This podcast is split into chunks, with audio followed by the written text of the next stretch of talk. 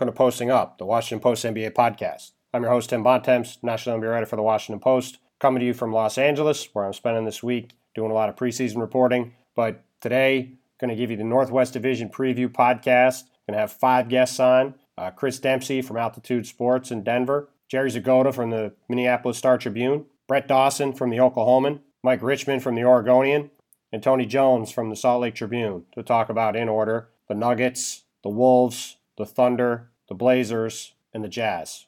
Should be a really interesting podcast. Five pretty interesting teams, I think, for different reasons.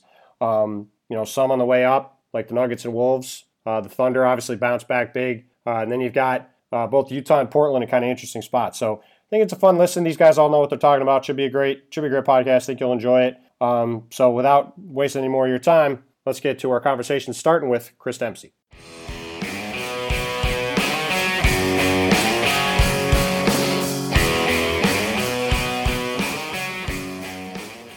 All right, Chris, thanks for coming on, man. I appreciate it. Um, getting away from your TV duties for just a bit to give a poor hack like me and Prince still some time. I appreciate it very much.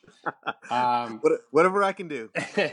well, you've got you've got a really interesting team uh, in Denver this year. Uh, a lot of people think they're going to take a big step. Um, Nikola Jokic is one of the more exciting young players in the league. Same for guys like Jamal Murray, Juancho Hernangomez, uh, Gary Harris. Uh, it's a it's a pretty interesting young core, but um, I think I think you'd probably agree that if this team is going to take the steps that people expect it to, it's going to have to do better defensively. Last year, Nuggets are 29th in defense in the league, um, yeah. and and you know I know getting Paul Millsap was uh, a big part of trying to improve that. Mike Malone, I know as a defensive guy, was going crazy with the roster he had last year. But what do you think is a realistic goal I mean, obviously everybody's going to say, yeah, we want to be the best defensive team in the league. I think we know with the, the, some of the athletes and the talent that the Nuggets have, that's not really realistic. So, what do you think is a realistic goal for this team uh, for at the end of the year to say, hey, if we can get to this number defensively, we'll be in a pretty good place?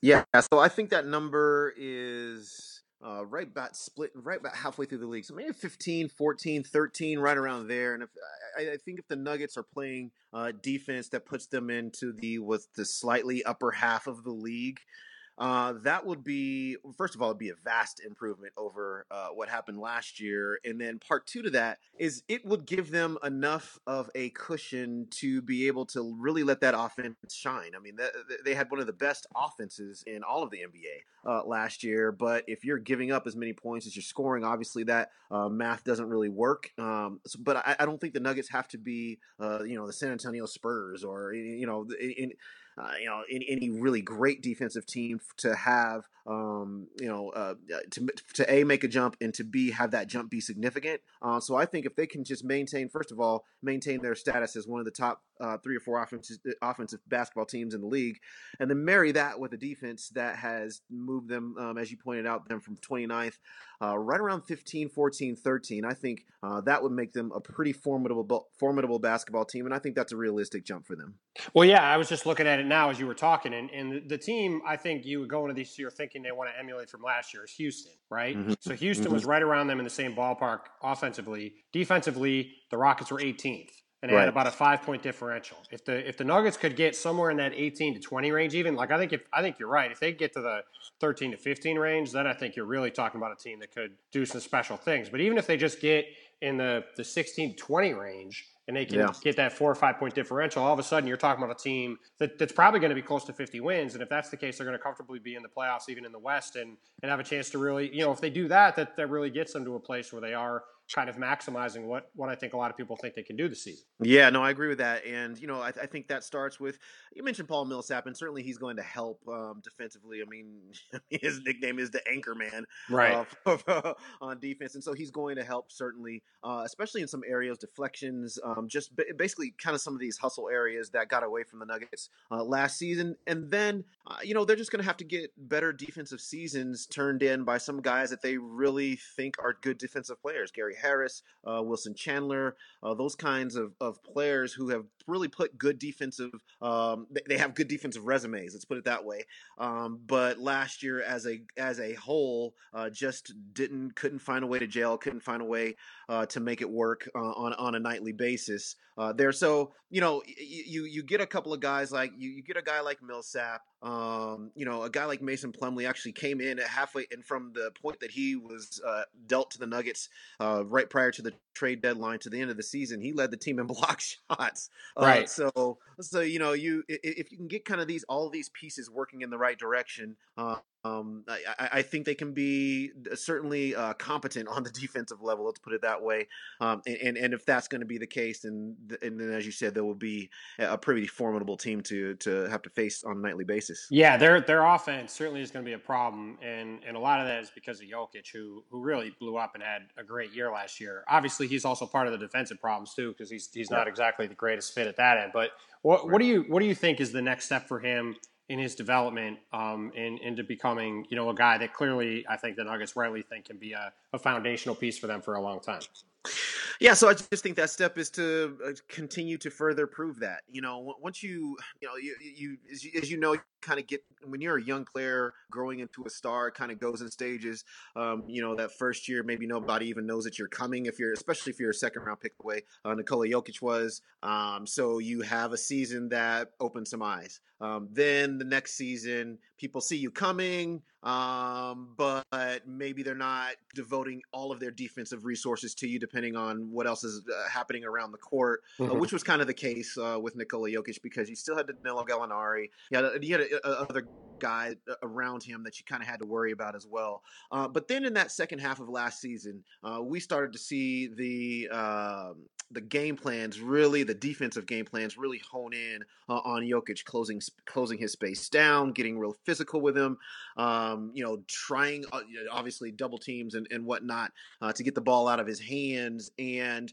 So he's going to see a full season of that now. And the question is, is can you then continue to produce at a very high level through all of those things on a nightly basis? Now, you know, I think the early returns of that are pretty good. Uh, you know, he's he clearly especially in the second half of last season, uh, was one of the most productive players, regardless of, of position in, in, the league. Um, and now, can he do that for an entire season? I think he can. Um, and you know, if he is able to do that, and uh, then then the Nuggets are, will be that, that is the guy then they would have been looking for for years now when they're trying to look for a cornerstone piece of this star player to kind of build around and build off of. Um, it, the, it certainly looks like it's Nikola Jokic now. I think that's the next level for him is to uh, take the, the best defenders, uh, defenses tilted toward him, um, and then continue to produce every single night. And you would certainly think that the, the, presence of a guy like Millsap next to him would, would would go a long way towards helping him improve in those areas too. I mean, having a guy, you know, like you said, who's obviously been around the block for a while now and, and is going to be able to get you know gain respect at both ends i think certainly mm-hmm. would help that help that transition pretty nicely yeah absolutely in, in a couple of reasons right so one he's going to help nikola jokic just be uh, figure out how to better navigate uh, his space on the defensive end. Uh, but then, you know, part two is, you know, Millsap can take some of these matchups that were a problem uh, for Nikola Jokic uh, last season, uh, and and you know they can kind of you know save Nikola, uh, you know, kind of protect him a little bit that way uh, in that area. So I think from both of those two standpoints, uh, I, I, think it's going to be a huge help to have Paul Millsap uh, sitting there right next to Jokic. Yeah, no, for sure. Um, it, the way you know, Jan, Juancho Hernangomez and Jamal Murray were two two lottery picks last year. Um, two guys that the you know the Nuggets are pretty high on. Both played really well uh, in, in, various stages of their of their rookie years. Um, what do you think the expectation is on both of those guys coming into year two? You know, as part of this this rising core with the Nuggets. Well, in the case of Jamal Murray, he could very well be the uh, starting point guard for the Nuggets this, uh, this season. And you know, you know, the question is, is you know, what kind of training camp is he going to have as compared to uh, Emmanuel Mudiay and Jameer Nelson? Jameer Nelson started a lot of games for the Nuggets last season after Emmanuel Mudiay got hurt, but uh, eventually what happened was some nagging injuries got to Jameer Nelson as well. They put uh, Jamal Murray in as a starting point guard, and he played really well. And uh, so, you know, well enough that I think they want to definitely see more of that. And certainly, and that's a situation where he wants to play point guard. He came into the NBA saying, "Hey, look, I'm not a two guard. I'm not just a shooter, scorer. Uh, I've played point guard my for the majority of my basketball career, and uh, I want to reprise that role here in the NBA." And so he's all uh, he's been on board uh, with that from the moment he stepped foot in Denver. So, you know, we'll see. You know, he played uh, a good bulk of he played the majority of the season injured last year, and so um, a fully healthy uh, Jamal Murray, I think we're going to see a lot more explosiveness out of him and. Um, I, I, expect, uh, I, I, think, I expect really, you know, significant play from him uh, this season, and you know, I, I, think he expects that out of himself as well. Just one of the hardest uh, workers on the basketball team uh, uh as well. In, terms of Juancho Hernangomez, uh, he's rising up the charts, and you know, I, I think what you know what what we saw out of um, Juancho last year was, uh, you know, this this guy who kind of just goes all out all the time, and maybe needed a little bit of refinement but you knew you could see the outlines of a very good basketball player can score it from uh, you know the inside all the way out to the three point line uh, runs the court uh, you know uh, really really well. Uh, defensively obviously needs to improve on that end um, but that first year just kind of getting his feet wet in first of all in the country and, right and then, right. you know, you know, and then second of all you know in the NBA with the with the Denver Nuggets was was was huge for him. You know he didn't spend a lot of time in the then D League um, as they thought he would, just because he played so well. And then they had a, a, few injuries that required some depth that they needed at the forward spot. Um, but Juancho, I would expect, would be a um, gaining minutes as a, a as a um, a reliable role player on this team as he continues to kind of bounce between the small and power forward spots um, and and and continues to improve on the defensive level. Yeah, no, he he's a pretty intriguing guy. If you anybody who watched EuroBasket saw him play uh, for mm-hmm. Spain, I mean, he's a guy that can shoot the three, can he can get inside, he can do a lot of stuff, and you know certainly with you know you'd you'd probably expect Wilson Chandler to start next to Millsap, but yep. the fact that they can they can play Juancho to either spot makes him you know a pretty a pretty nice piece for them to have coming off the bench. Yeah, for sure. And, and, and rebounding is one of those things that uh, is, I think is a little underrated in this game, especially going to the offensive glass. One of the things that we, you know, it, not that you gain a ton from summer league, but uh, I, I, I can recall this um, last summer. Uh, after he got drafted and he played with the Nuggets on, on, their summer league team. I think one of the things I was most impressed about was just the the uh, kind of the ferocity with which he attacked the offensive glass. And, you know, that piece of his game allows him to be able to score without plays being run for him. Um, and, you know, it's it's all hustle right now, but I, I just think it's. Um, you know, from an energy effort standpoint, he is he's pretty fantastic. And then I think defensively, as we saw in a couple of instances in, in the EuroBasket, I mean, he can come up with the big block shot. Yep. Uh, you know, so um, you know he's he's he's coming on. Uh, I'll be very interested to see how he continues to grow. Yeah, no, me too. Um, you, you, mentioned Gary Harris earlier. You know, he he's one of the more you know accomplished two guards in the league, at least for his age. Um, mm-hmm. you know, a guy that that is you know is considered a two way player.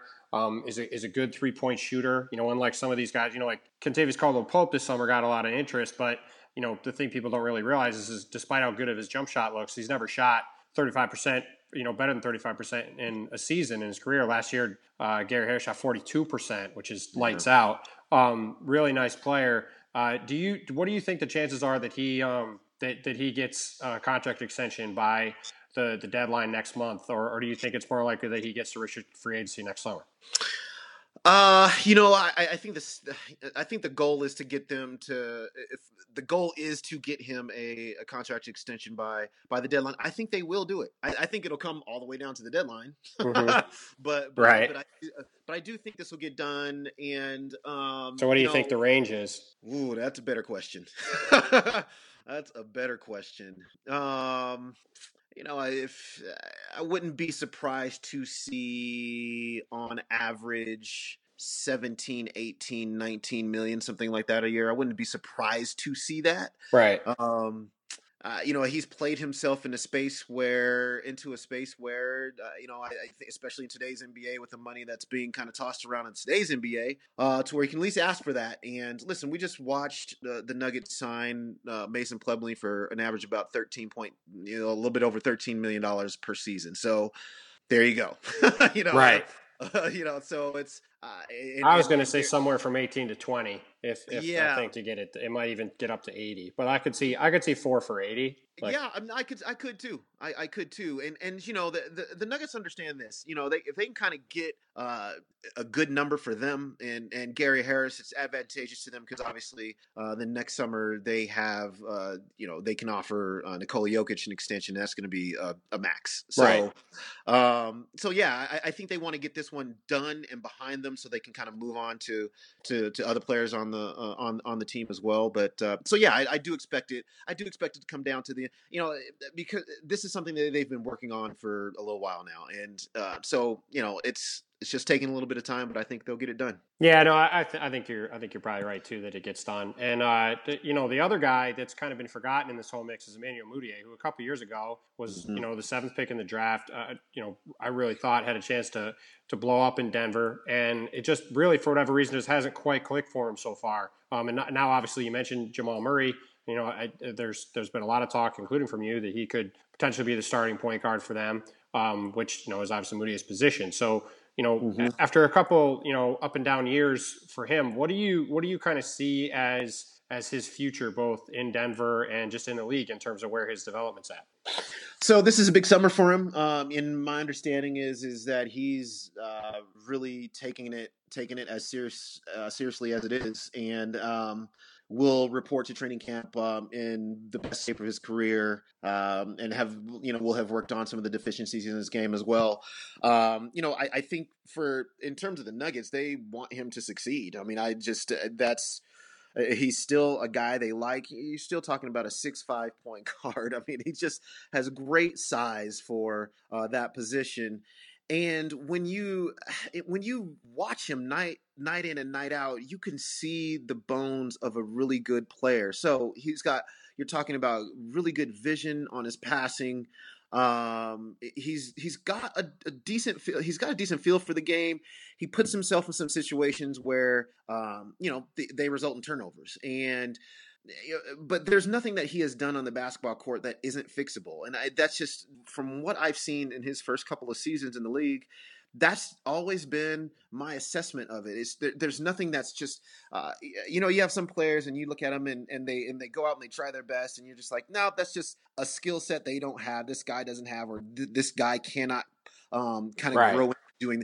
Emmanuel Mudiay doesn't have that issue. I mean, he's got. Uh, can he improve his jump shot? Of course, he can improve his jump shot. Can he? Uh, can you? And he did cut down on turnovers last season.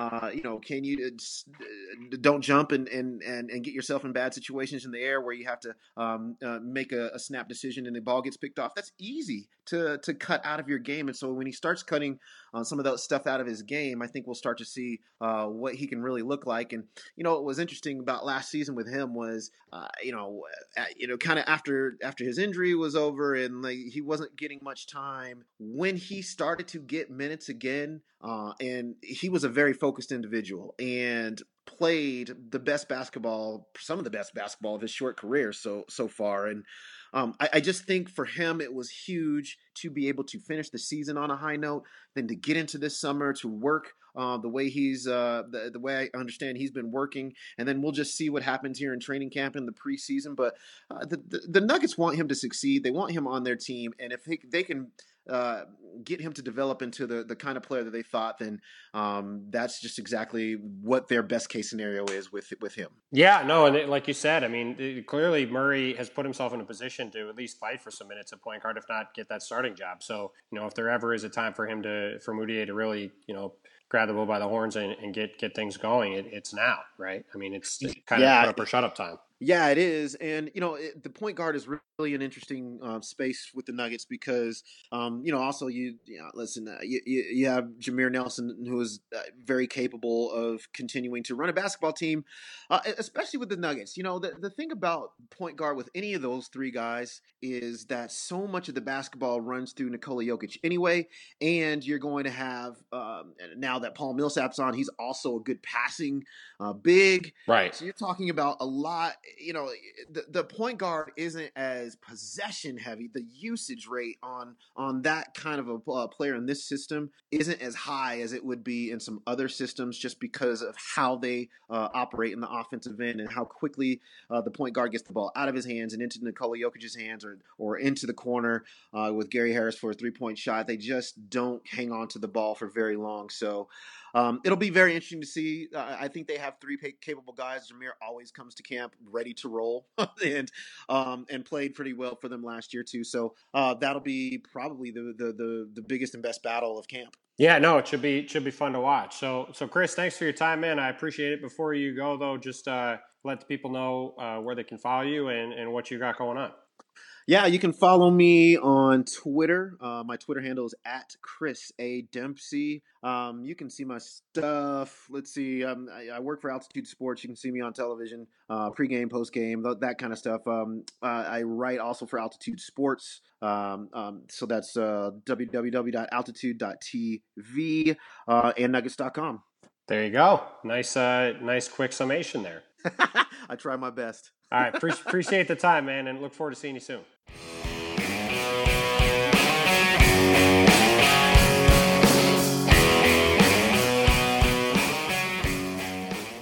All right, Jerry, thanks for coming on, man. I appreciate it. Um, a little different feel, I think, for the Wolves this season compared to, to most of the last decade or so. I mean, this is a team that hasn't uh, hasn't made the playoffs uh, without Kevin Garnett on the roster, and yet now they're projected to be you know a, a 50 win team and a, a, team that, that could compete for a home court advantage in the, the West playoffs by virtually everybody, not just me like last year. So how uh, how is it how is it going into a season where there's actual real expectations for these guys? Well, there there actually has been expectations several you know past seasons, uh, thanks to you partially last year, but. Uh, but uh, none of it, looking back, I guess, were justifiable until maybe now. You know, now they've done a little bit what Utah did a, a year ago. You know, they had these good young core of players, and they Utah went out and they added three veterans, and the Wolves have gone out and done the same. You know, adding Butler and Teague and Taj Gibson and Jamal Crawford, and um, you know, they're going to still sign a couple more uh, here before they start camp, I think. So uh, they have certainly changed the, the complexion of this roster. I mean,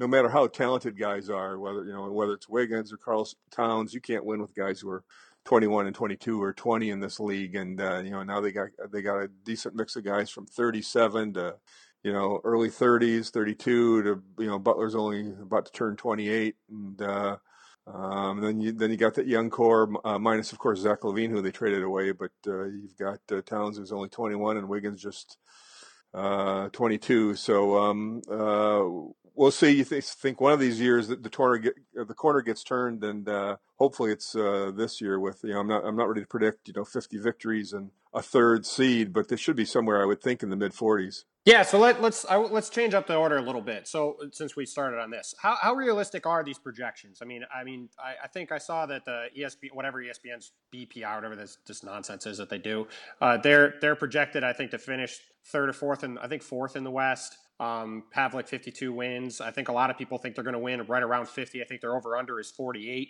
Um, so it sounds like you're maybe a little bearish on that compared to compared to a lot of people thinking maybe they'll be somewhere like 45 to 48 instead of maybe 49 to 52 well it all depends if you believe in the curse and, uh, t- t- Timberwolves fans around here have gotten accustomed to. Understandably so. This is a team with, that seems with, to have a it seems to have a better point differential than record every single year. Uh, it's pretty crazy, especially that one year when when Kevin Love was there. When I, I think they were at a point differential of a 48 or 49 win team and they won 38.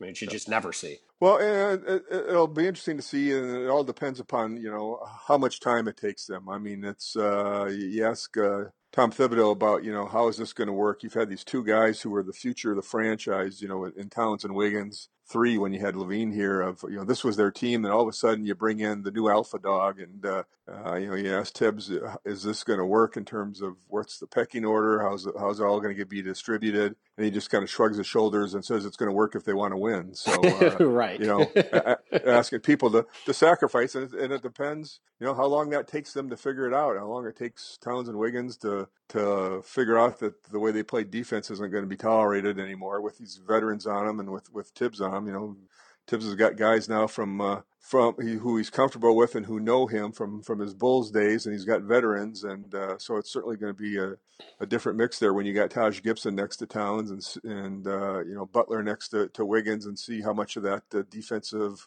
overall intensity, particularly defensive intensity, um, uh, how much of that uh, the rubs off. But I don't think it's going to happen, you know, right away. So it could it could take a little while. Who knows? You know, maybe I'm I'm wrong and they go out and win 55. Right. Now, if if you're talking 52 territory in the 50s, if if if they would have just for argument's sake, you know, I traded Wiggins in a deal for uh, Kyrie Irving, I would have been I would I would have been ready to get on that boat. But uh, um, I still think it's going to take them a little while, and uh, I still think it's going to take a little while for for Towns and Wiggins to, you know, they're they're they're certainly uh, super talented, but uh, for them to to figure out what it takes to play at that level on both ends of the floor. Right, and and let's let's get let's get to Wiggins. I mean, he he's been a guy that's been in the news a lot this summer. I mean, he uh, you know he he was rumored to be potentially a, a piece that they would consider moving for a guy like Kyrie Irving, and they didn't move him. Um, now there's you know been a lot of talk about him, you know, essentially iron out a max deal. You know, Glenn Taylor said a couple times it's going to happen. I know he told somebody up there it's going to happen again this week. Um, recording this right before training camp starts, so maybe it'll be done uh, by the time this comes out. But um, do you, assuming that deal gets done, as I think most expected to, uh, do you think that's a smart move for Minnesota to make right now? Well, when you're talking, you know, when you're talking, you know, does a player deserve a max deal? I don't know anybody but a handful, maybe, who really do deserve uh, uh, deserve that. But you're talking the NBA, and uh, you know, even even though the market changed a little bit this summer compared to a year ago, you know, that's the the price of milk, and that's the going rate, and that's uh, that was sort of their master plan. I mean, if you look how this thing is structured, they traded for Butler, they gave up a, a piece of the future, LaVine, which I'm I'm fine with because you couldn't. I mean, technically, I guess you could afford to pay all three of those guys the max, even if you know if that's what LaVine pushed for. But you can't afford to do that with three guys who are unproven, who you don't know what you're you're getting completely in the future. Uh, now you got Butler. If you, if you, you pay him uh, max in a couple years, you know exactly what you've got. You've got an all star um, type player. But say that doesn't work out, you know, the, the Teague experiment or the Gibson, uh, except for Teague, who I think is a three year deal. Everybody else is signed for two or one years, but you'll still have Wiggins, and then next year when we get around to this time, Towns They'll sign him to a, the five year max extension. So you still got, if worse comes to worse and this whole thing blows up in two years, you still got those two core pieces. If you're trading Wiggins for, for Irving, you're, you're, you're putting everything in, you know, the one proverbial basket. You're, you're hopeful that's all going to happen in two years. Maybe if Kyrie had three years left on his deal, maybe they would have thought harder and, and d- done that deal. But, uh, I think that was the plan. Sign, uh, sign Wiggins now, sign, sign, sign Towns now I mean, Wiggins, for all his flaws, you, you want him to play with the same intensity he plays every night, like when he plays Cleveland, the team that traded him, right? When, when, you know when he really gets fired up. But how many guys have you know by the age of 22 has, has increased his scoring average? Uh, you know, four points each of each of the last two years, I think. And he's one of those guys. There's not many guys in the league that you can give the ball to at the end of games and and say go create your own shot or or create something for other. I mean, uh, now maybe they have that with with Butler too. So uh, um, he's 22. You hope he figures out the defense. You hope he learns how to play harder. You hope the money doesn't, you know, get him too comfortable. But uh, um, I think that was their plan all along, and they decided to stick with it.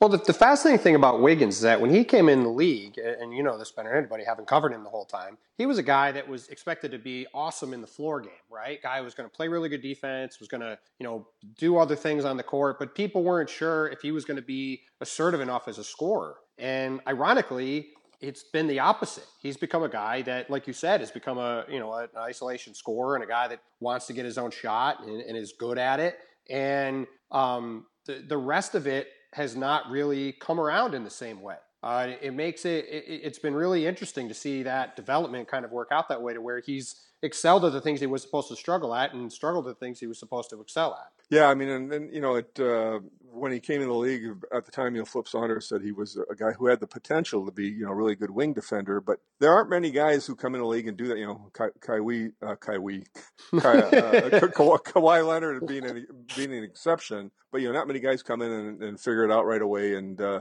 um, it was sort of, you know, it's still three years into this now. It's still a little bit the same knock he had at Kansas. You just don't know if he's because you see what he can be. You just don't know if he can reach that level all the time, if he can learn to play, if he wants to be great. That's the big question. And uh, we're going to find that out now, particularly since uh, the financial incentive is going to be removed and he's going to have all that money, whether he wants greatness and whether he can get himself to play more, you know, you, the way you see maybe every third or fourth night or every other night and be able to see it, to see it uh, every night. No, that that's definitely that's definitely true, and it'll it'll be you know like you said that's kind of the if he if he does that stuff then his his game changes to a degree, and if it doesn't, you know I think he's kind of destined to become the next he could be the next version of Rudy Gay for kind of the the next generation of players, a guy that players look at and think this guy is awesome and uh, you know can get his own shot anywhere, is incredibly athletic, but just for whatever reason never was able to quite put it all together to where it seemed like he was a, a big contributor to winning basketball, and that's you know that's that's kind of what he's got to decide you know, I think especially this year, how how that path is going to go. Well, him and Towns may not like it, but you know, they were sort of given the keys to the franchise, and uh, without the understanding of what it takes to win at this level, you know, right? It's like, yeah, they've got all this promise now. Now, you know, there's going to be some butt kicked here with uh, with Butler in there and with Gibson in there, and within you know, even a guy like uh, uh, Crawford, who isn't, you know, what you call a two-way player, but a guy who's been around right. the, the, the, wars. And, you know, they finally got guys now with Teague and Butler and Gibson, guys who've been in the playoffs and know what it takes to win. And, you know, now you got another option at the end of the games, a stone cold killer. And, uh, in, um, in Butler for a team that, you know, had all these double digit leads last year and couldn't keep them. So, um, there was, there was certainly, if you looked at the point disparity through first halves and three quarters, you could tell this team had talent, but there was, they just couldn't hold on to it. The other team knew that they were better than them and, got serious about it, and uh, you know now you're going to get a you're going to get a different uh, a, a, different look and a different mentality just because of how they've changed the makeup of the roster. Yeah, and I want to get to those guys in a second, but since you mentioned Towns a couple times, you know he's a guy with really unlimited potential, and you know while you say most guys aren't deserving of a max, he already looks like a guy that is, even though he's two years into his career. But um, the one thing that was disappointing about him last year was his defense just really took a step back. It felt like, and is that something? I'm sure. I mean, given Thibs is as you know as focused on defense as anybody's focused on anything in the world. I'm sure that'll be something he'll be harping on all the time. But do you do you expect uh, a, a, different level of effort and and and accomplishment from that end on town or on that end from Towns this season? I think it's going to take a while. I think he's still really infatuated with all his offensive skills, and I think it's going to take some uh, some leaning on by guys like Gibson and guys like Butler to, to, to, for him to get there. I don't, I don't know how willingly. If, I don't think it's going to come instantly. I think it's going to take a while. I think it's going to take a while for both him and Wiggins. I just think you know there's they were so used to kind of being the guys that I think it's going to take a little bit for that message to get pounded in their heads. I think eventually it will. I think there's you know I think those guys will will uh, will bend them towards it, but. Um, I'm not sure if it's going to happen right away. That's why, I, you know, I'm I'm thinking probably mid 40s in terms of you're projecting victories. I just don't see them making the huge leap because I think the first couple months it's going to take them a while. Yeah, and, and that and that really was, I, I think, when you look at what what Thibs and, and Scott Layden, the GM, did this summer, it really did feel like the goal was to get as many vets in the room as possible. I mean, not only do you get Jimmy Butler, a guy Thibs is very familiar with, you go get Taj Gibson, a guy he's incredibly familiar with. You, you swap out Jeff Teague uh, to get a first round pick and to get Rubio or to, to move on from Rubio, but also get a first round pick back.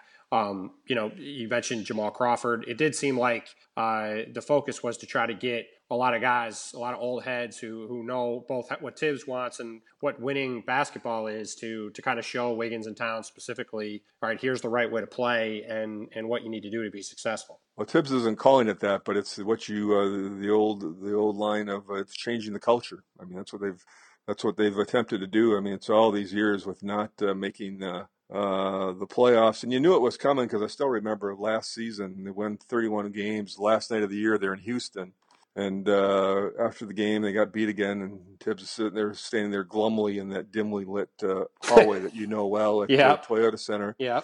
And uh, he was just saying, you know, he's saying it's been 13 years since this team made the playoffs, and he turned and walked into the locker room. As he walked away, he goes, "I'm sick of it after one." So you, you knew you knew changes were going to come. That uh, you, know, he, give him credit. Last year they didn't. They had, they had the chance to make some moves, and he took the year to evaluate and see what he thought they needed. And then they went out and they were bold, and they did. You know, they, they did the draft night trade with Butler, and then they were they were very active. You might say they overpaid in uh, in free agency, but when you're in Minnesota, you probably got to do that a little bit. Well, so, they only uh, gave short deals out too. I mean, they didn't give yeah. out four or five year deals. I mean, they gave Teague, I think it was two with a third year option, and, and Gibson just two years. So it's not like they went out and gave those guys you know four year contracts or anything. I mean, they all they all kind of line up with Butler's contract, which I, I, thought was pretty savvy management on their part. Yeah, they didn't they didn't go and give Luol Deng seventy two million dollars. Right, right. They didn't. You know, um, they they didn't do that. Uh, so yeah, I think um, I, I, I thought it was a pretty good summer. I mean, I think the one thing the one thing I think people would question is is whether Gibson is a great fit,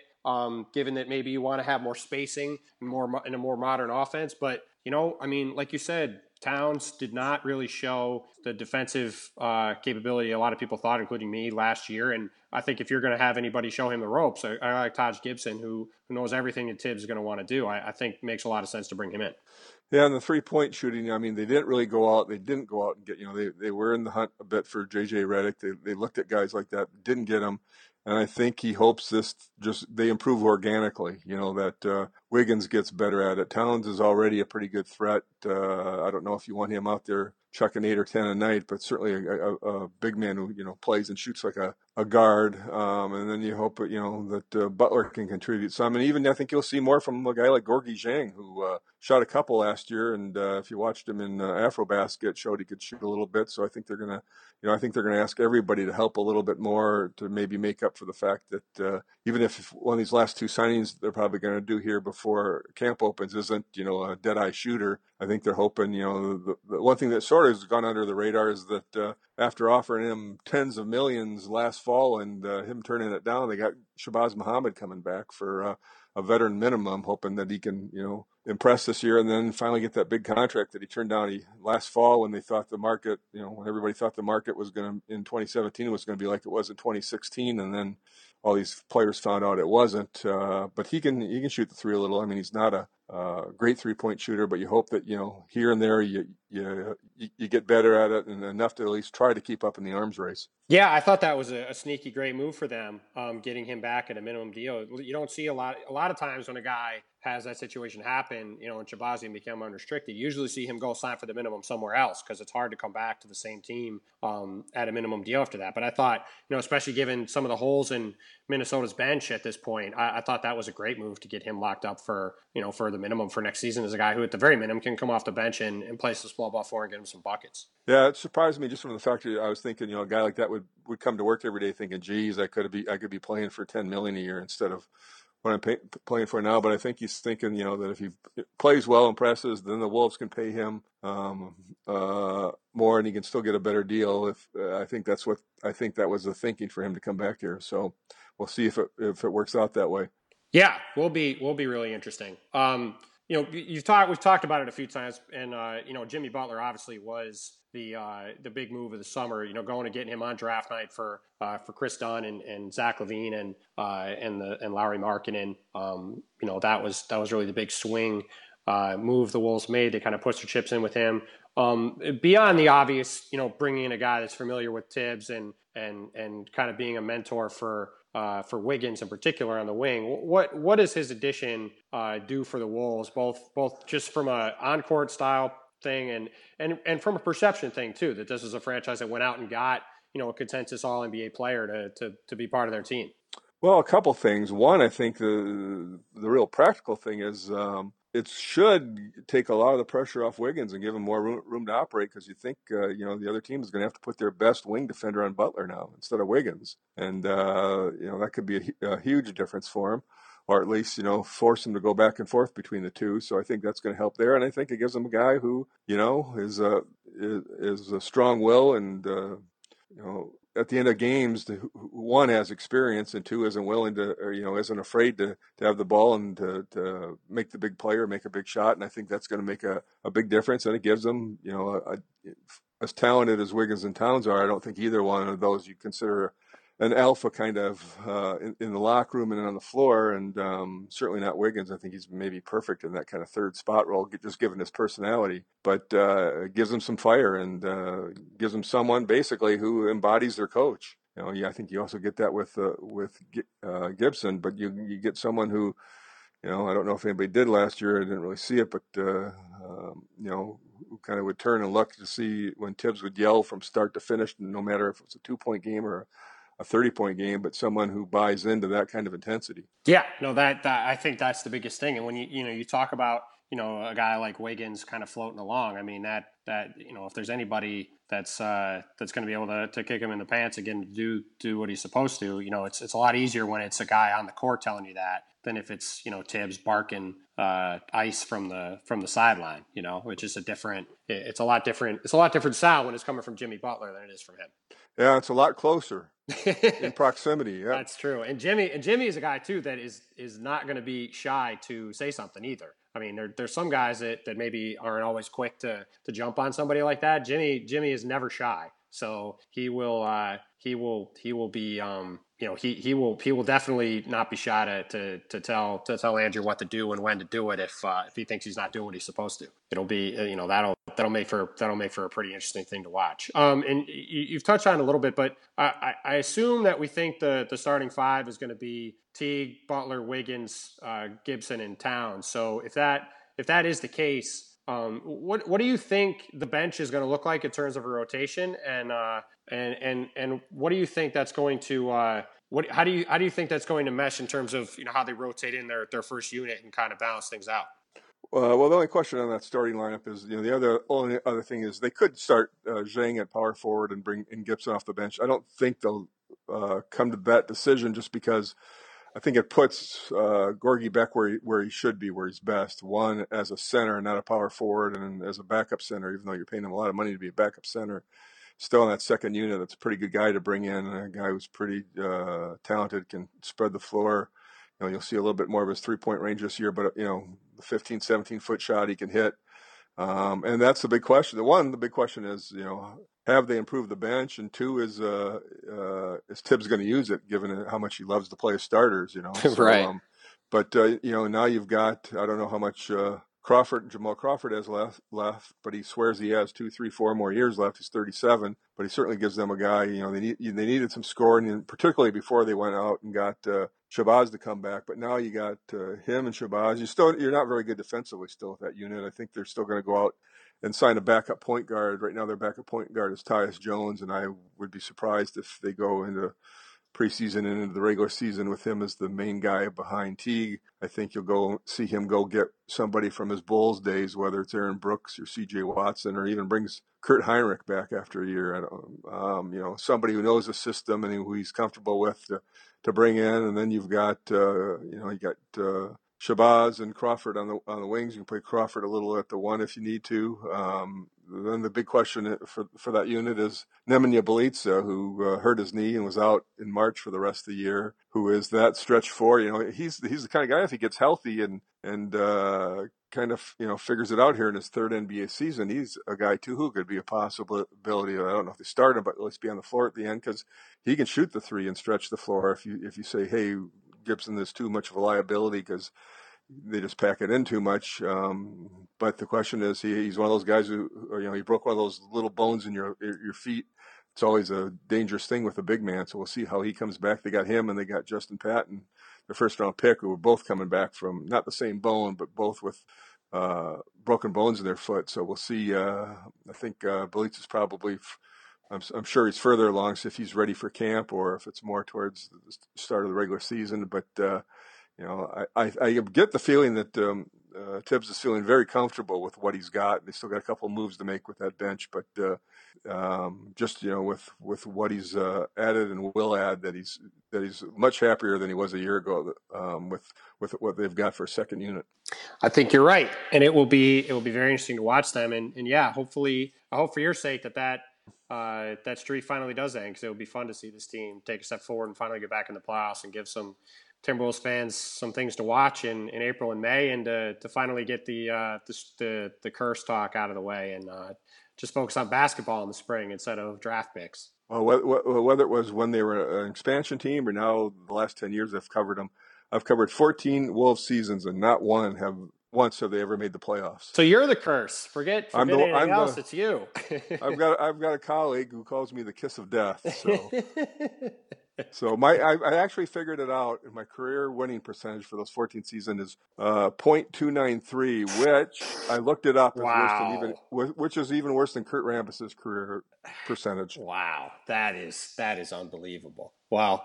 Um, Jeez. Well, hopefully, hopefully for your sake, for for having an enjoyable uh, having an enjoyable season. Hopefully that starts to change. But uh, thanks, uh, thanks for coming on, man. I always appreciate it, and uh, and and let me know um, or, or, let the people know before you go where they can follow you on Twitter and if you've got anything uh, planned for for the start of campus things get rolling here. Well, they're going to San Diego for a camp, so that's going to be interesting. Then they're going to China to play. Uh, they're going to be in San Diego for eight nine days. They're going to play the Lakers and Anaheim. Then they're going to China. I'll be in San Diego. I won't be in China, but. Uh, StarTribune.com. I think it's just slash Wolves. They'll get you right to the Wolves page. And uh, Jerry with a J uh, on Twitter, uh, ZGODA is my Twitter handle. But I'll be on camp uh, following how this all the pieces get put together, and before you know it, they're going to be in San Antonio for the for the regular season opener because that's going to come fast this year with it with it up um, up a, a, uh, a, week, and they're only playing three preseason games, so uh, um, which I'm not going to complain about. So uh, but it's going to be interesting to see how this team comes together and see, you know, if the pieces fit just exactly where we think they're going to fit and how good they're going to be. I mean, it's going to be hard to tell in the preseason, but uh, it'll be fun to watch them play um, uh, the Warriors a couple times in China and then uh, um, just see where they fit. To, you know, starting opening night with a team like the Spurs and uh, how long it takes them to figure out what the, what the puzzle is going to look like. Yeah, it'll be very cool. So thanks, uh, thanks again for the time, man. I appreciate it, and I will. Uh, I'll talk to you soon. Okay, thanks.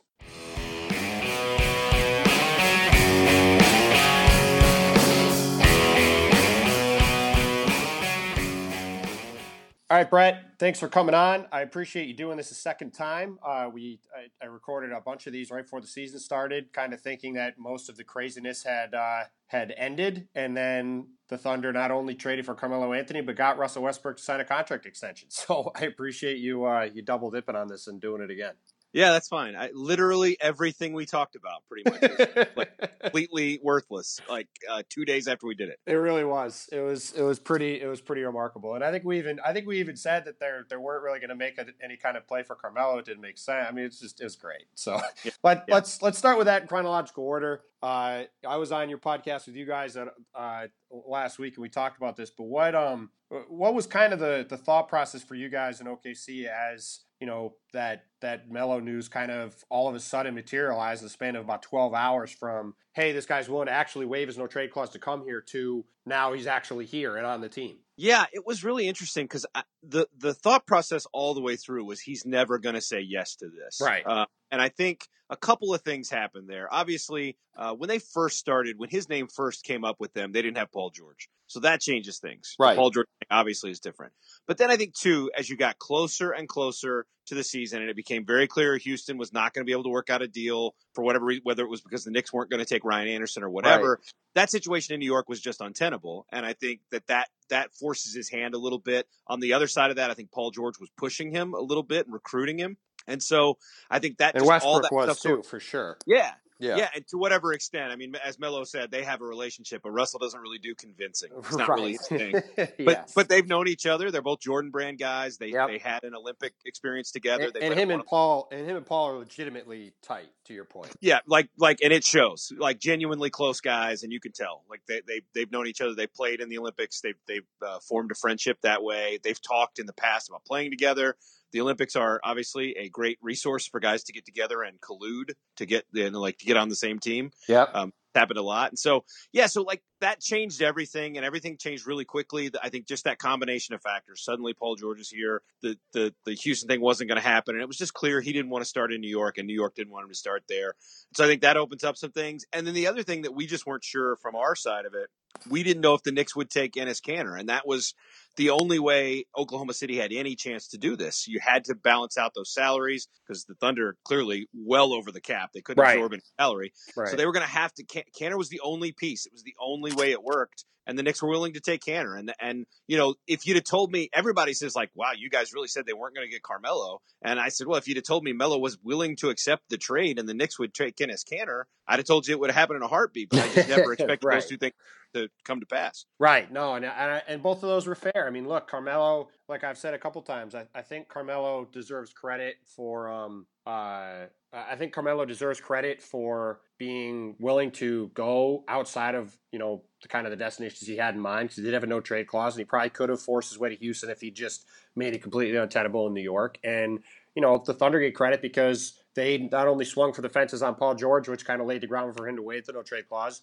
They also managed to get that second round pick from the Bulls back in the spring, and yep. there's there's no question that that's the best pick that the um, that the Thunder that the Knicks are going to be able to get for Carmelo. They weren't getting a first round pick from any of the teams that were involved, and to get a high, a really high second round pick, you know, probably 31 or 32 in the draft, which is a really valuable pick, um, to get to get that kind of asset in this deal, you know, made you know you didn't take on longer term money with Kanter, like it all just kind of lined up to where you know they could they could really make a swing for the fences and, and get Carmelo there. Yeah, it's it's uh, it's all very fortuitous, and and you know some of these moves are foresight, and some of them are luck. Um, but yeah, that that second round pick, I remember people. I, I remember talking to Alvin Gentry, uh, the Pelicans coach, uh, shortly after that trade happened. Uh, New Orleans was here, and him just talking about it. And I think this was the consensus around the league. He, he was talking about how he heard about that trade, and then got told the second round pick changed hands, and he assumed Oklahoma City had to give it up. Right. At, at Taj Gibson, Doug McDermott trade. I think that was sort of the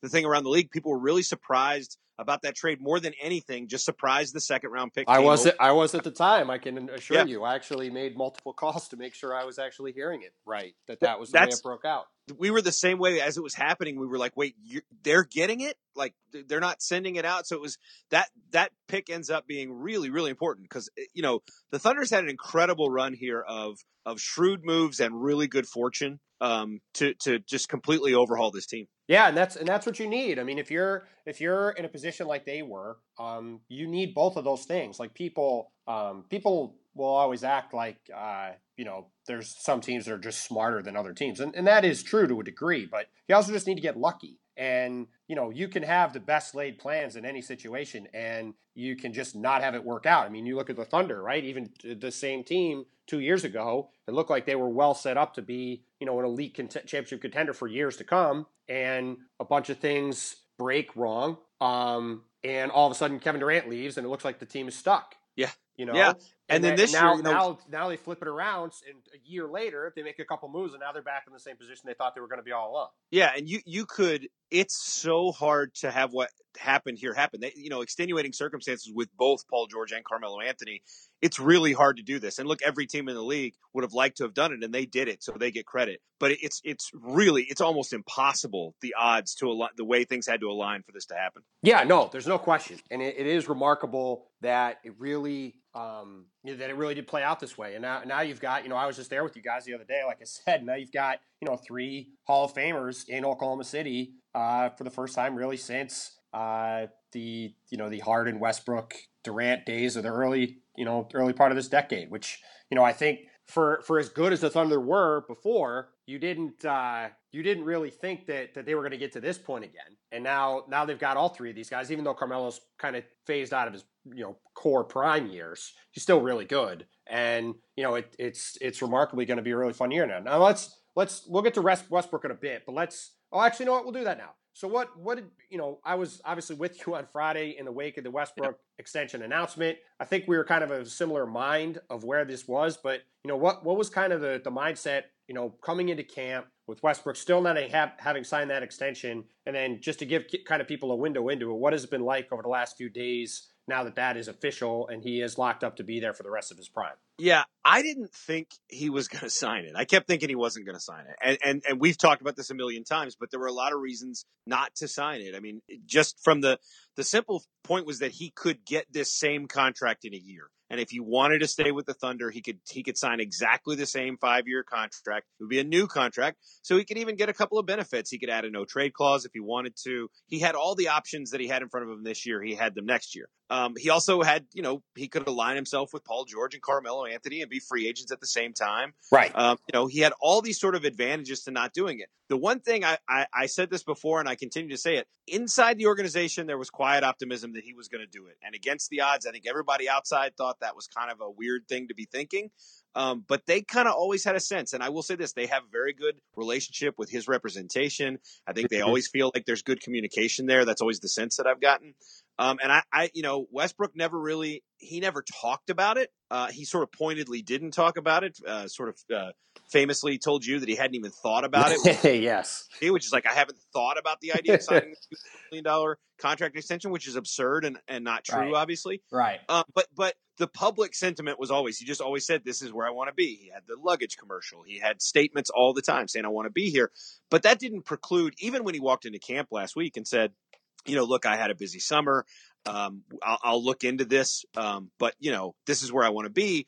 My thought on that was always I still ultimately thought he was going to sign with the Thunder. I just didn't think he was going to sign this extension. I thought he'd get to next summer and he'd do something different, a three year with an option. Maybe he'd wait till the summer and sign the five year, but get it, right. you know, wait, wait and see, get a better feel for Paul George and Carmelo Anthony. Uh, instead, he just sort of backed up his words. He said he wanted to be here and he committed to being here. And so, you know, it's been the, you asked what it's been like. It's been a, a, celebration, basically. They had a party for him. They had a rally. They before their blue and white scrimmage, uh, one of the local high schools. They rotate their their scrimmage around these uh, high schools in the area. They had a big parking lot. They put a stage up there. He came out and addressed the crowd and did a Q and A. And they had dancers and a DJ and you know, I mean, like party is really the only thing you could say to describe it. It was essentially the same kind of thing they had for when Paul George arrived. He did a, a big celebration and then he went in and did the press conference and he was salty and surly about having to do the press conference, but he was right he was Russell. He was he was uh, exactly what you kind of expect him to be. He's he's sort of a man of the people here. He was great when he was out there with the crowd, uh, and even after signing a big contract extension, he didn't really want to talk to us.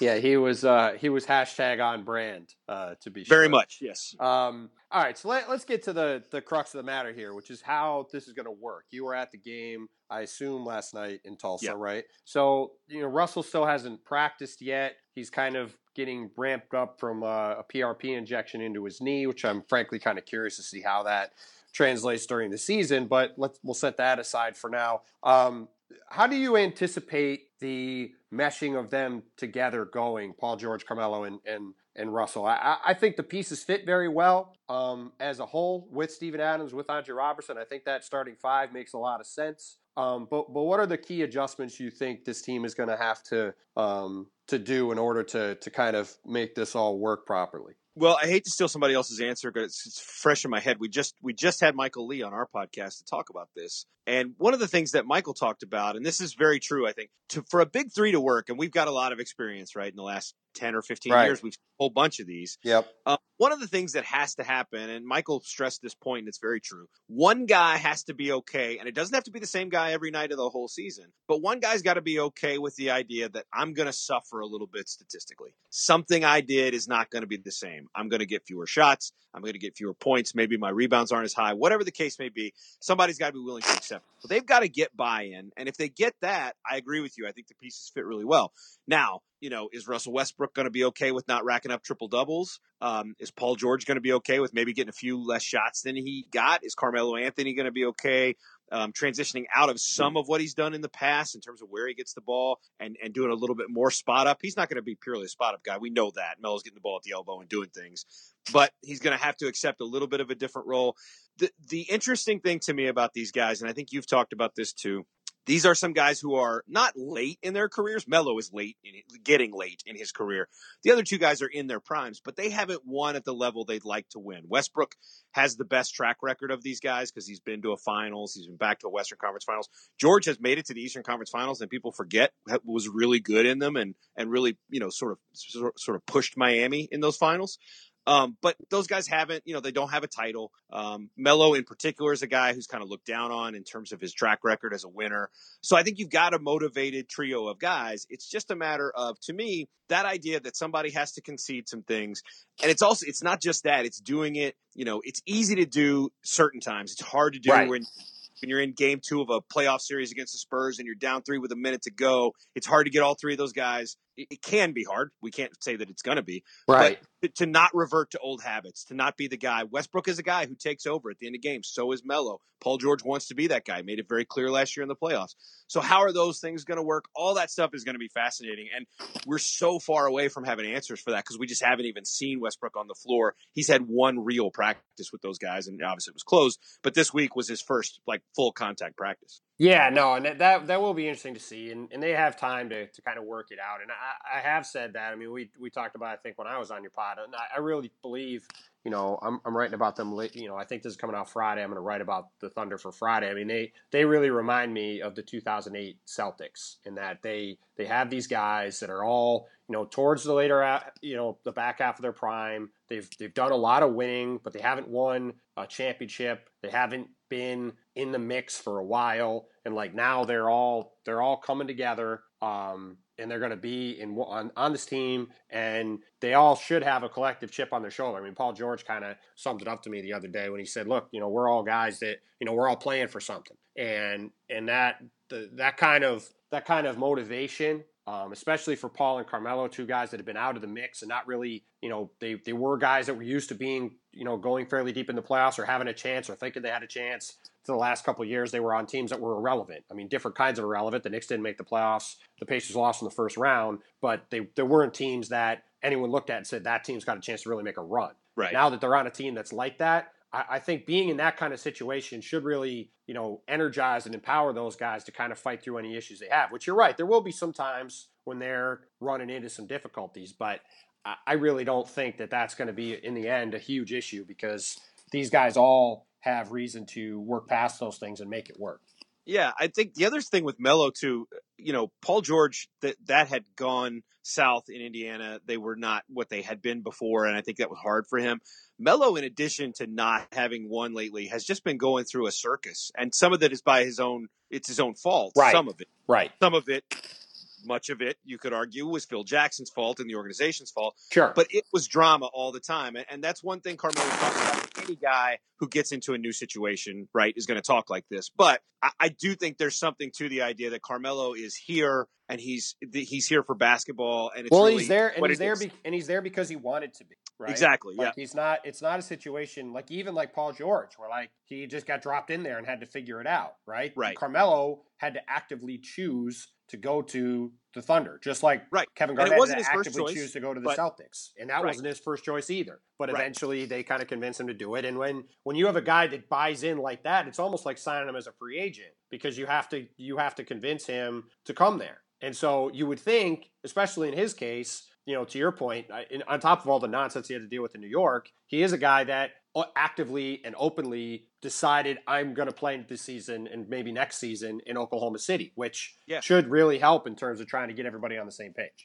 Yeah, and by the way, I think he's going to play next season in Oklahoma City now too, because I, I yes. think the Westbrook thing. I think the Westbrook thing ultimately will lead him to opt into that money, just because it, it's a win-win. Unless he just hates it, unless this just doesn't go well, if the right. if the Westbrook dynamic isn't good, if he just doesn't like whatever whatever it is about the organization he doesn't like. There are barring people, any of that stuff. There are already people around the league who expected Carmelo to opt in because they just didn't see a way that he was going to get that kind of money, and they didn't. And this is a guy that over the course of his career has always usually chosen the path of getting the most money, which hey, more power to him. I'm not saying right. As a criticism, but um, he he probably was going to have a hard time matching 28 million dollars as a free agent. Now with Russell Westbrook there, if he does come back, they're definitely going to be at least a good team, and so right. it's not him there by himself in a small market on a terrible team. So right, I'm with exactly. you. I, I think it does. As somebody in the league said to me the other day, it went from a near certainty to a virtual certainty that he uh, that he's going to opt in now. Yeah, yeah. I, I, think that seems very likely because I, I did not, I could not have seen him even for the money staying here in a situation where both the other guys had left. But with one of them guaranteed to be here, it, it, it makes a lot of sense to me if it works out that he would want to be here. Right now,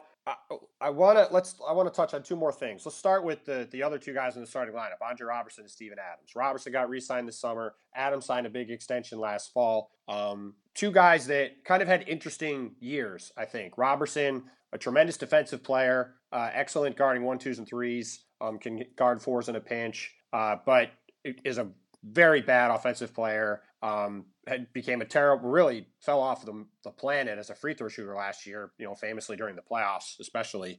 Um, and Steven Adams just didn't quite live up to what people thought he was going to. He was brilliant in the playoffs the, the prior year, Kevin Durant's last year, uh, really just dominated inside against both the Spurs and the Warriors. Um, but last season, for whatever reason, just didn't quite ever seem to be in sync. Uh, did seem like he kind of took a step back as the Russell Westbrook show took off and didn't really uh, ever look comfortable all year. Um, how, how, do you think those two guys are going to fit in, uh, you know, around this um, this trio of stars that they're going to be in the starting lineup with? Well, on paper, they they they they stand to benefit a whole lot just because of of the, the, just the space that both those guys create. The fact that you'll have Carmelo Anthony and Paul George out there, uh, I think it opens up some pick and roll stuff for Adams that teams could pretty easily take away last year. Um, you know, Robertson. I think what you want to do with Robertson in those situations is kind of last year. So often he was kind of parked in the corner. He shot way too many threes for a bad shooter.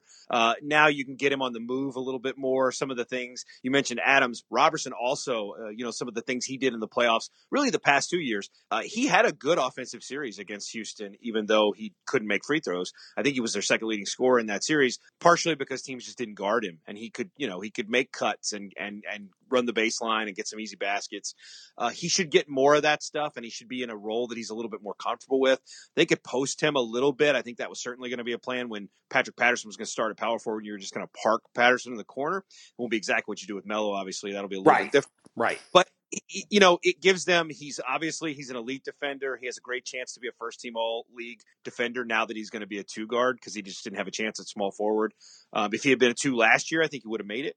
Right. So he he those two guys give you a really good sort of uh, defensive tandem. You got a guy in Adams who can do a lot of things. He even last year was a little out of sync defensively, and I think you know just watching the first few minutes against Houston last night, you saw him look very active. Uh, he was really engaged defensively. He played a great first quarter defensively. Adams did, and I think maybe we'll see him get back to some of that stuff. And I do think that last year the the the the inability for them, whether it was because teams took some stuff away or because of how much Westbrook was dominating the ball, whatever it was, he didn't get a lot of touches. He didn't seem to be as engaged as you'd like him to be. I think he stands to to be a little bit back into that area, be a little bit more what we thought he could be two years ago.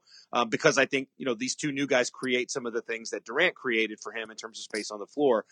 I think Robertson could be. I think you could see situations because George is such a great defender. I think you could see situations where Robertson's maybe off the floor more than he was last year. Maybe his minutes could go down just a little because I think they they have some options lineup wise. They can toy with a lot of things.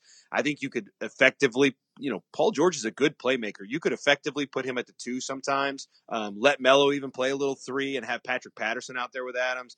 You got a lot of flexibility to do some things, and some of those things might dictate that Robertson is off the court because his defense, while it's great, and if you can have two wing defenders like him and George, there's a whole lot you can do. But you also have the option now of just throwing George into those defensive situations you had him in last year, and then having a better offense around him. Yeah, no, totally. There's a lot of lot of freedom there and a lot of flexibility. Now, the final thing I want to touch on is the bench, and and we kind of talked about this a little bit watching that scrimmage the other day.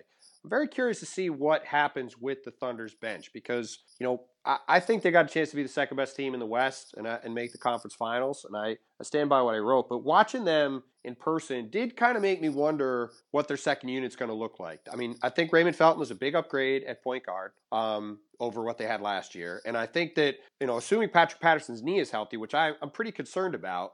Um, uh, he is an excellent uh, big to have off the bench at either the four or the five. So you feel really good there. But you know, you look at the rest of their squad, and, and they're going to need to be relying on guys like Jeremy Grant, Alex Abrines, um, and that that's kind of the back half of the rotation of guys who they're definitely going to need to play, and they still need to probably find another guy to play. Whether they try to develop a guy like Terrence Ferguson, who played a little bit with the starters on Sunday, or um, or try to come up with something else, or a buyout guy or something. It, I just kind of wonder what their depth situation is going to look like, and I'm and, and I know they have said they're going to keep you know at least one of those guys on the court at all time, one of the big three on the court at all times, which will help with that. But I was just kind of curious from your perspective, being around them, um, is that something that you're curious about too, to kind of see how they, how Billy Donovan, a guy who does like to play a lot of guys, manages that second unit and and you know how they try to find maybe a little more depth to round out that team. Yeah, he, he does. There's a lot here, so I'll try to make it as. Sorry, as I was short- a very long short I question. can. I apologize. No, no, yeah, yeah. Uh, but th- no, I, these are real important issues. I think this is like a really important piece of, of what we talk about when we talk about them. Um, I think Abrines is a candidate to kind of make a jump, not a huge leap, but I think he can be a much better player. He was pretty good last year uh, when they got him out on the floor in the playoffs. Defensively, he's got some problems. When they got him out there with McDermott, uh, that was a pretty good mix, and they don't have McDermott anymore. But but Abrines has he's got Westbrook's trust, which is a, a not small thing. Um, he's a really good shooter. I think he got he gained some weight. I worry about his knees a little bit too. He's had a long string of stuff, and he's 24 years old, and that's that's a little bit of an alarm bell for me. Um, and I'm a little worried about Patterson as well, just because the the arthroscopic surgery was August 10th. Uh, this is not an abnormal amount of time, but he's had some issues before. And Well, and you've got to figure you've got to figure for as good a job as they did locking him up for three years and fifteen million this summer. Yeah. gotta that you gotta wonder when a guy who is Exactly. good is only able to get that much money. It, it does make you wonder why he was only able to get that much money. yeah, and, and people would tell you that when he had his knee problems last year in Toronto, he was not the same. Um, Yep. so He was not. that's And so that's th- there's some concern there. If he's healthy and Abrines is healthy, and those are big ifs right now, that bench looks a lot better because we haven't seen those guys yet. If those guys are out there and they're contributing, that helps a whole lot. But even if you're going to stagger, you know, the backup five is a thing. You know, it's not like like just because center is not a thing that you need as much anymore. You know, and like Enes Can- but Enes Kanter was a valuable guy. He scored. He was a he's one of the best offensive. He's a really good. He's a really good bench player in today's. NBA. Yeah, yeah, and so like he, you know, like he's not nothing to give up for Carmelo Anthony. He's a piece that you you have to replace in a rotation. So you know they're going to be playing Jeremy Grant at the five. If Patterson gets back and healthy, they're going to play him some at the five. That's an interesting combination because those guys are both undersized, and you know it's the NBA in 2017. You can do a lot of stuff. Those guys are switchy. There's a lot of stuff you can you can employ with those two dudes out there that it's intriguing. Um, but it's not a traditional backup center. Um, you know, we saw Adams go out last night. Uh, James Harden kind of pulled him down to the floor on a flagrant foul as he was falling. Uh, and and you know, you thought about that. If he goes out for any period of time, that's a weird sort of center spot. Dakari Johnson is just kind of there. He's not going to play a lot. Um, you know, I think to me they would be wise, and they, they've got a situation right now where Semaj Christon's not guaranteed, and they've got Isaiah Canaan in camp, and everybody's kind of focused on oh, like who's going to get that third point guard part. Um, we've taught Eric uh, Horne, who covers the team with me, and I've talked about this a lot the last 24 hours or so. Maybe the best thing to do is not keep either one of those guys and leave yourself a spot open. Um, because if you look at this team, you know, we, we talked about Carmelo choosing to be here.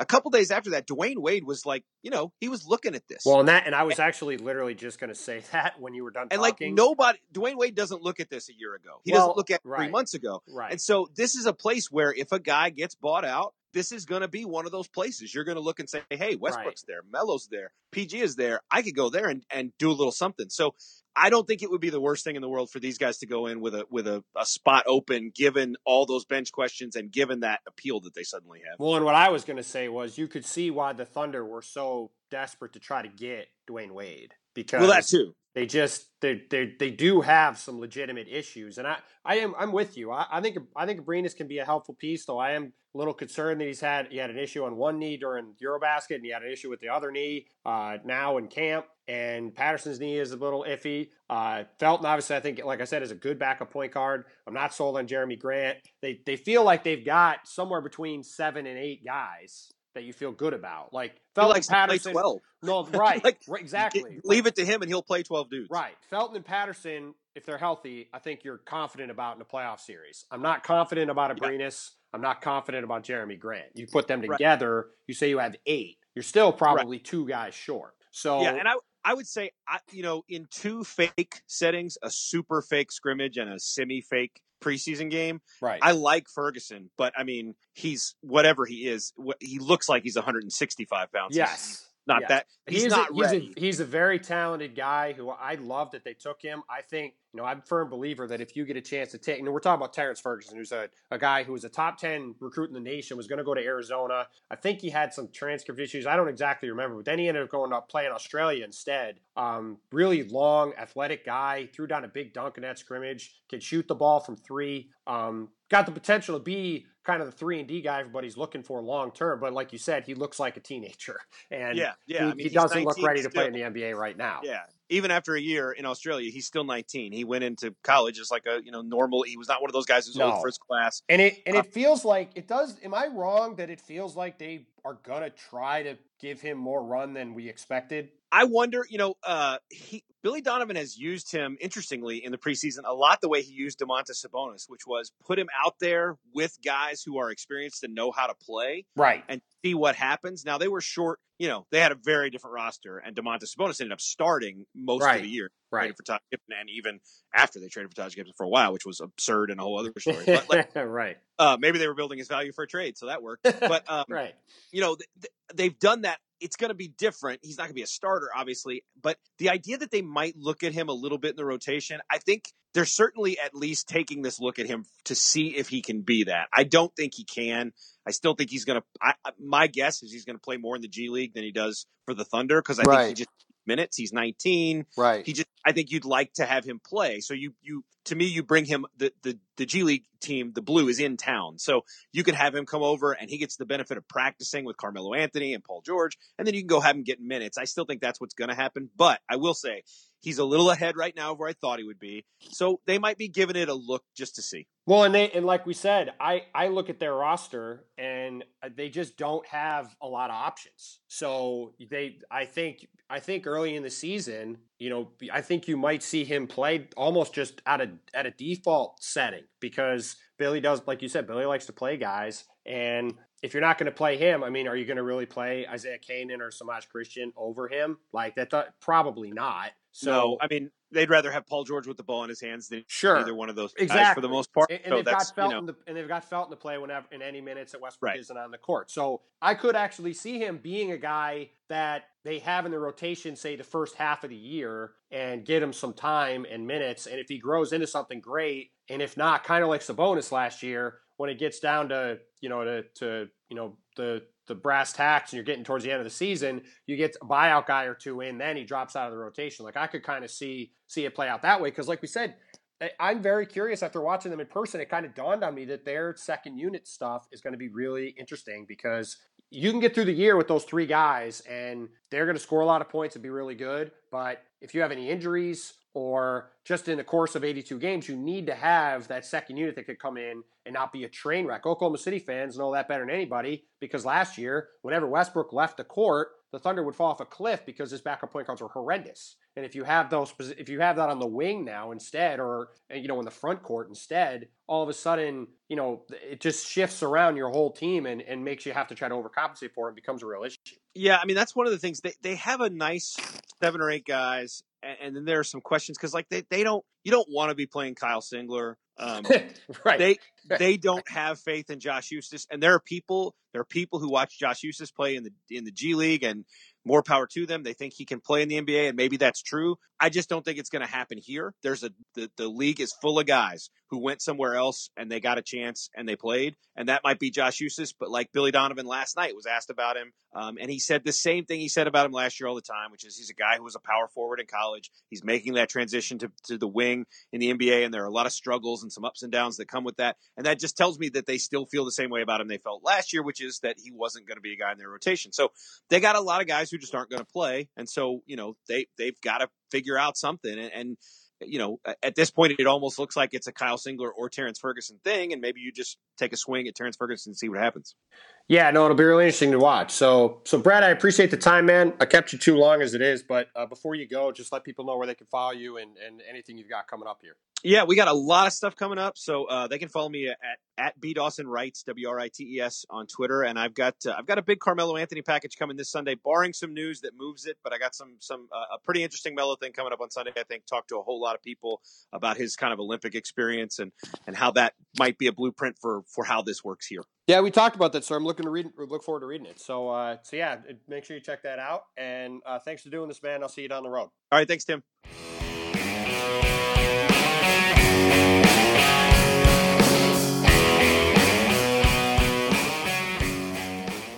If you enjoyed this podcast and are interested in learning more about the NBA, you can get my weekly NBA newsletter, the Monday Morning Post Up, delivered right to your inbox every Monday morning at 8 a.m. To do so, please go to wapo.st slash postup newsletter to subscribe.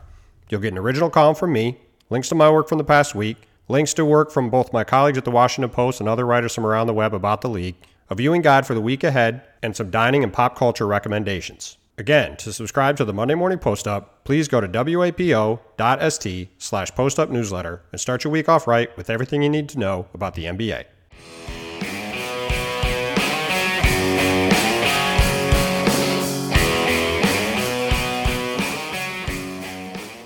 All right, Mike, thanks for coming on. I appreciate it. Um, I, I know you got a wedding to go to this weekend and then training camp next week, so I appreciate you making some time. So thanks, uh, thanks for stopping by. Hey, happy to be here. All right, so let's start with I think the most interesting guy on the roster, Yusuf Nurkic. Last year, you know, Mason Plumlee uh, gets sent to gets sent to Denver uh, for Nurkic and a first round pick at the at the trade deadline. Um, seemed like kind of an interesting trade at the time, uh, and then Nurkic comes in and blows up uh, while he's uh, you know while he's in in Portland right until he gets hurt towards the end of the season. But really was awesome. Uh, looked like a different player down the stretch and you know, do you do you think that that it's realistic to expect him to be that good um, over a whole season, or are you still in wait and see mode to see if he can actually live up to that? that good, I, I think, is reasonable to expect when he's on the court. I think he averaged 15, 10, and two blocks when he played in those 20 glorious games there in Portland.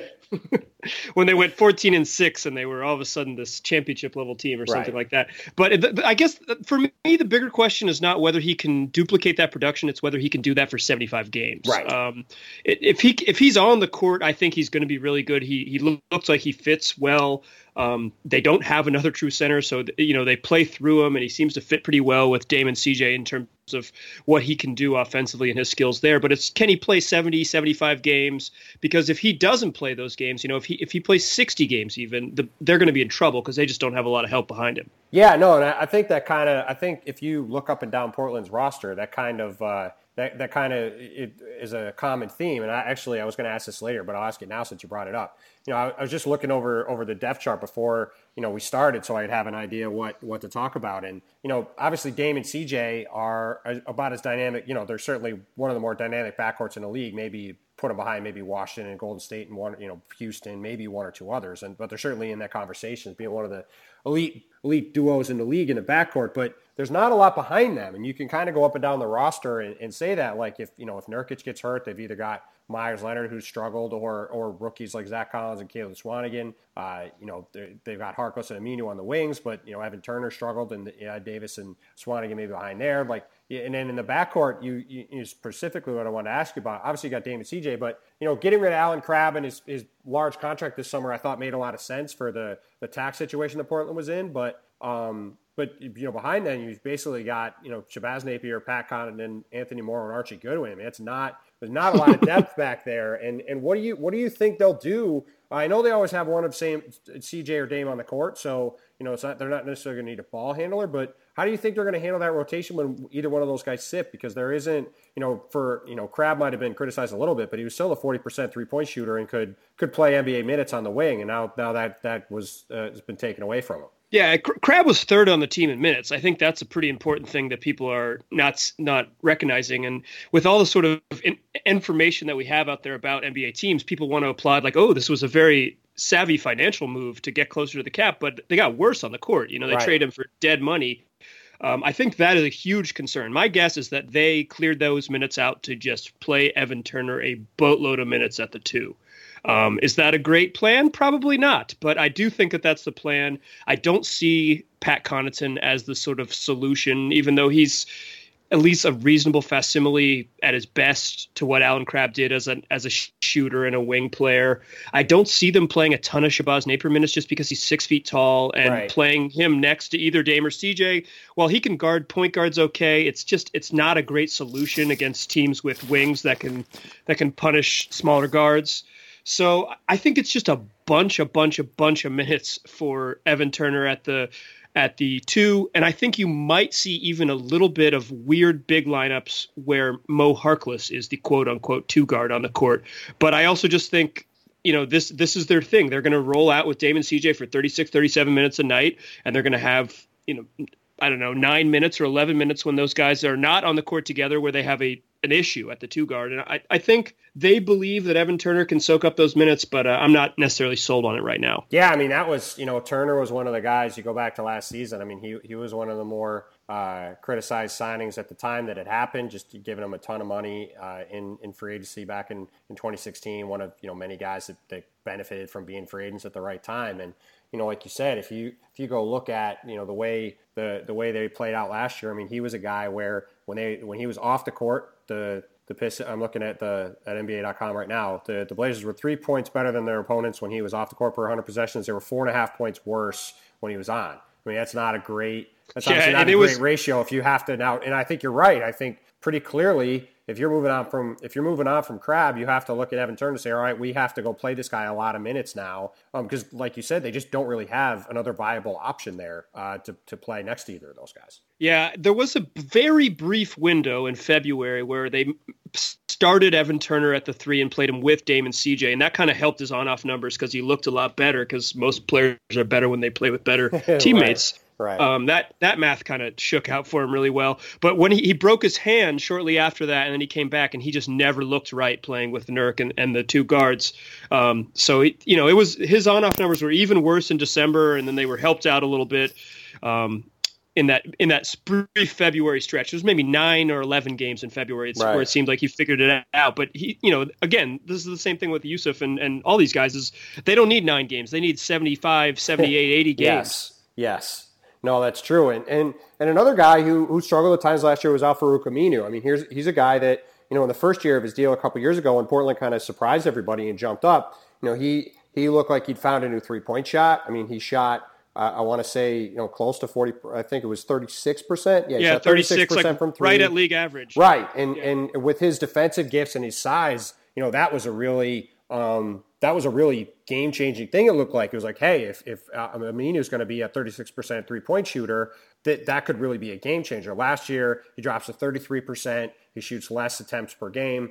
Um, you know, looked like a guy that wasn't really going to be uh, guarded nearly as effectively as you are as closely as he was the year before. Um, do, do, you do, does Portland really need him to get back to that that 15 16 number? Uh, especially if they are going to be playing Turner more to really give that give Dame and CJ as much space as humanly possible. Yeah, I mean, Al-Farouq is the Blazers' fourth best player. That's that's just where they're at as a franchise. He's their fourth best player, and I don't think it's that close. I think mm-hmm. Harkless is close, and maybe ET if you're a big fan of Evan Turner. But I think I think Chief Al-Farouq Aminu is is their fourth best player pretty clearly. After the All Star break, I think he shot 37 percent from three. But before the All Star break, he dealt with uh, a heel injury and a back injury, and he shot like 30 percent from three. And right. he, he, just his turnovers were up too. Like he was just way worse. Um, so I the, his value is basically force people to guard him on the perimeter and defend and rebound. And if he can't do that he doesn't bring a lot on offense. He's a nightmare when he dribbles. He's not a he's not a good passer. Right. And if he and it and he has this wonky shot, but that wonky shot was going in for a year. And if he can sort of rekindle that and and like you said, I think that 35 36% is if he can shoot in that range from 3, he he'll be really useful. But I mean, he's going to play. Like so he's just going to muck things up on the quarter. He's going to be good, but he's you know they're not going to bury him because they don't have any. Choice. No, choice. They, right? They don't have a choice. It's either he hits shots or he doesn't. Right. Yeah. Exactly. Um, yeah. No, and, and I, I there to me, I mean, they're a lot like even maybe what Washington was last year, though. Though I don't think with quite as much talent. Where you know the Wizards had this elite starting five, and then when the bench came in, it was a, it was chaos. And I exactly. I could see I could see a very similar thing happening for the Blazers, where that starting five is really good, but if, if they have any injuries or you know if, if those bench guys don't step up the way they hope to they could really be in some in some trouble especially in the western conference where there's a lot of teams fighting for only a limited number of playoff spots in the back half of that of that playoff picture. Yeah i mean i, I think the blazers are not as good as they were last year. Um, you know as, as i mean maybe those 50, 20 games with Nurk when they were 14 and 6. They're, they're, I don't think they're that good. I just I, I, think they're worse than they were a year ago because I think Crabbe changes their depth so much that uh, you know they just haven't responded in a way, and and their finances kind of dictated their inability to respond. Right. So well, like you said, it, that was that was a good trade from an overall holistic franchise perspective and from a, a financial perspective, but you know, on the court, just looking at it, they they swapped out a guy who, like you said, was third in minutes for them, and they didn't replace him. Yeah, and, that, they, and that's going to be tough. Yeah, they, they've got some challenges. They they have they have top end talent. So if, if they stay healthy, then they'll be you know in the mix. But uh, I'm I'm maybe not as optimistic as some are here in Portland. No, and I, I think you have I think you have a reason to feel that way. Now, what did you think of the way uh, the the Blazers attacked the draft? I mean, they, they came in the draft with three picks, um, and they they move up and they get um, they move up they move two of them to go up and get. Uh, um, Zach Collins with the 10th pick in the draft, and then they draft Cam get another big later. I mean, especially now that we're talking about, uh, you know, a team where that's got so many issues uh, in the back half of, of their roster in terms of the backcourt. You know, it it is interesting to look back now, and, and maybe they did. You know, I'm sure they just went by their board and got the two guys they liked the most. But you, you probably would like if you swapped out, say, Zach Collins for you know Donovan Mitchell or, or Malik. That's the name or, I was going to say too, Donovan Kennard. Mitchell. Any any yeah. of those guys really like they right after them they went. It was. Uh, you know, I, you know, they, they went, it was, I think 11, 12, 13, Malik Monk, Donovan Mitchell, Luke Kennard in some order. Um, and you, you, know, you look at, I think, I think, I think Kennard went 12 and Mitchell 13th. Either way, they had three guards go right after them. And now you look at, you look at, uh, at Portland's roster and they've got, you know, five or six bigs that, that they probably like to play at some point. And you know they've only really got two quality guards in the backcourt. Yeah, their their front court rotation is a mess because they got to play Nurk. They got to play uh, Al-Farouq Aminu a bunch. Uh, you know, they, are committed to sort of figuring out what they have with Noah Vonleh. And I think he's an important part if he can, if he pops, if he if he can actually play. Right. Um, and be a contributor. He's a big part of the of what they're going to do. But then they have thirty million dollars tied up in Meyers Leonard, who was a mess and got DNPs to let Al-Farouq Aminu play center at the end of the season. Right. They have Ed Davis in a contract year, and then Swanigan, who looked really good in summer league, but you know where does a twenty year old rookie fit?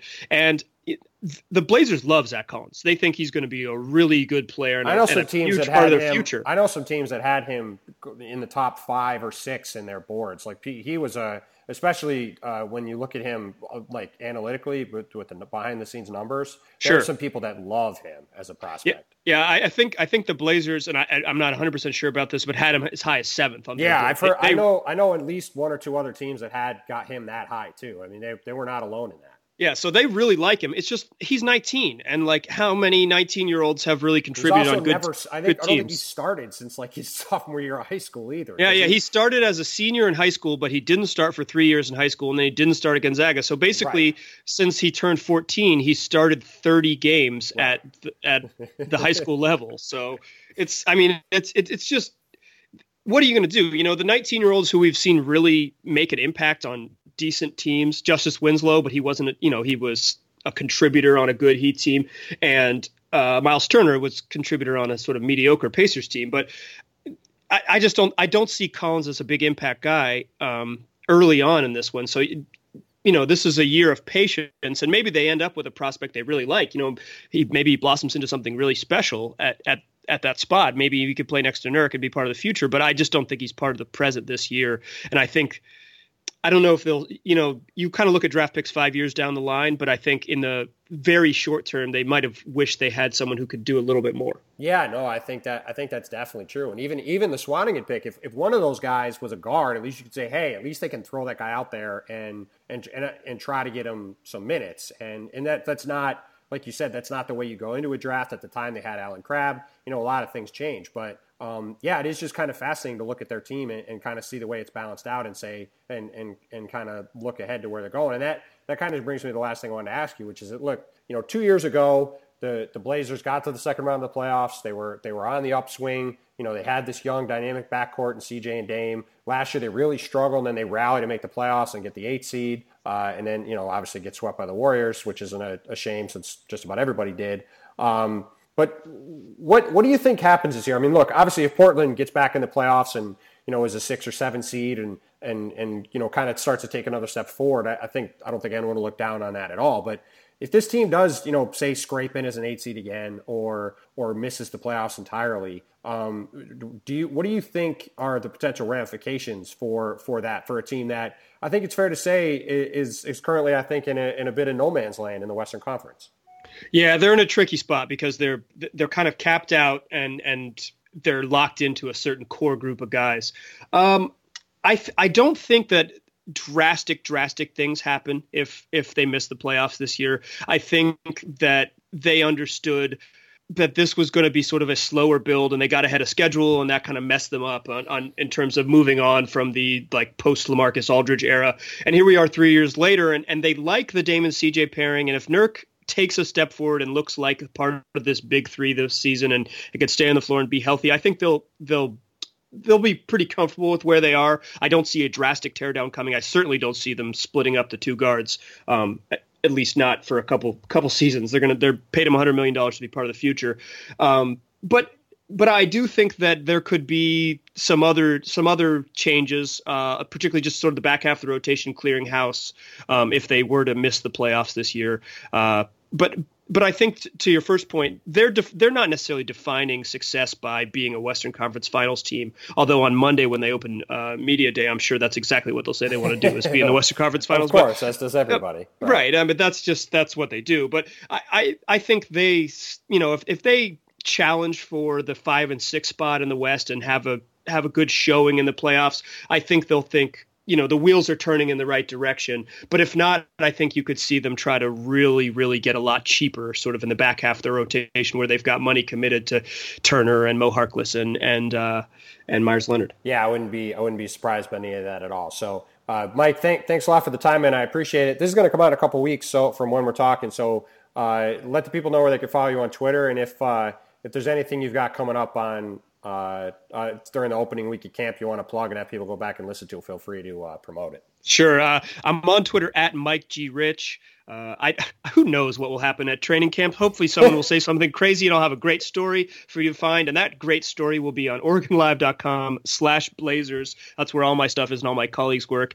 And uh, you know, the, at least the early part of the season is going to be interesting for the Blazers. They're going to not trade for Carmelo Anthony, and they're going to have a really similar looking team. So be sure to read about it. Yeah, I, I definitely. It's definitely going to be a fun team to watch. And and look, they they like we said. I mean, they're there, there's a lot of interesting stuff going on there. I mean, they, have got an interesting roster. They're, they've got some holes they have to fill uh, with it while clearing answers for it. So they're, they're going to be a fun team to watch. I'm looking forward to uh, seeing what you write about. All right. Appreciate it, Tim.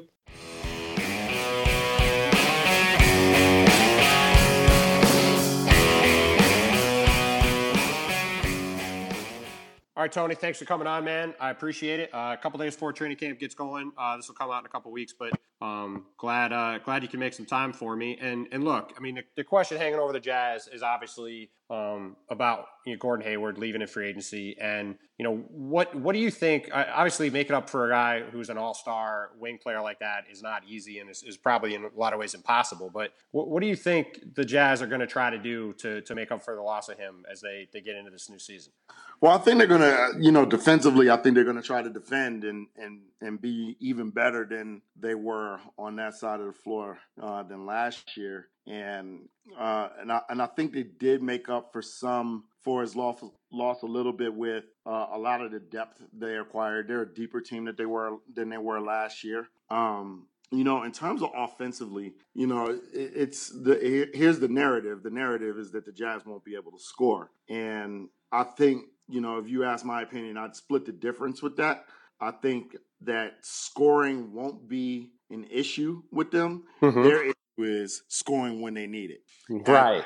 last five minutes of the game, it turns into a possession isolation game. Then who is going to get them buckets? You know, first three quarters, they're going to be fine. Their motion offense will be fine. They'll get good looks and they'll score. But who is going to be the guy uh, that's going to be able to take them home? And that can mean the difference between that can mean the difference uh, of five wins or five losses either way. And I think that that's going to be the narrative that they're going to have to answer.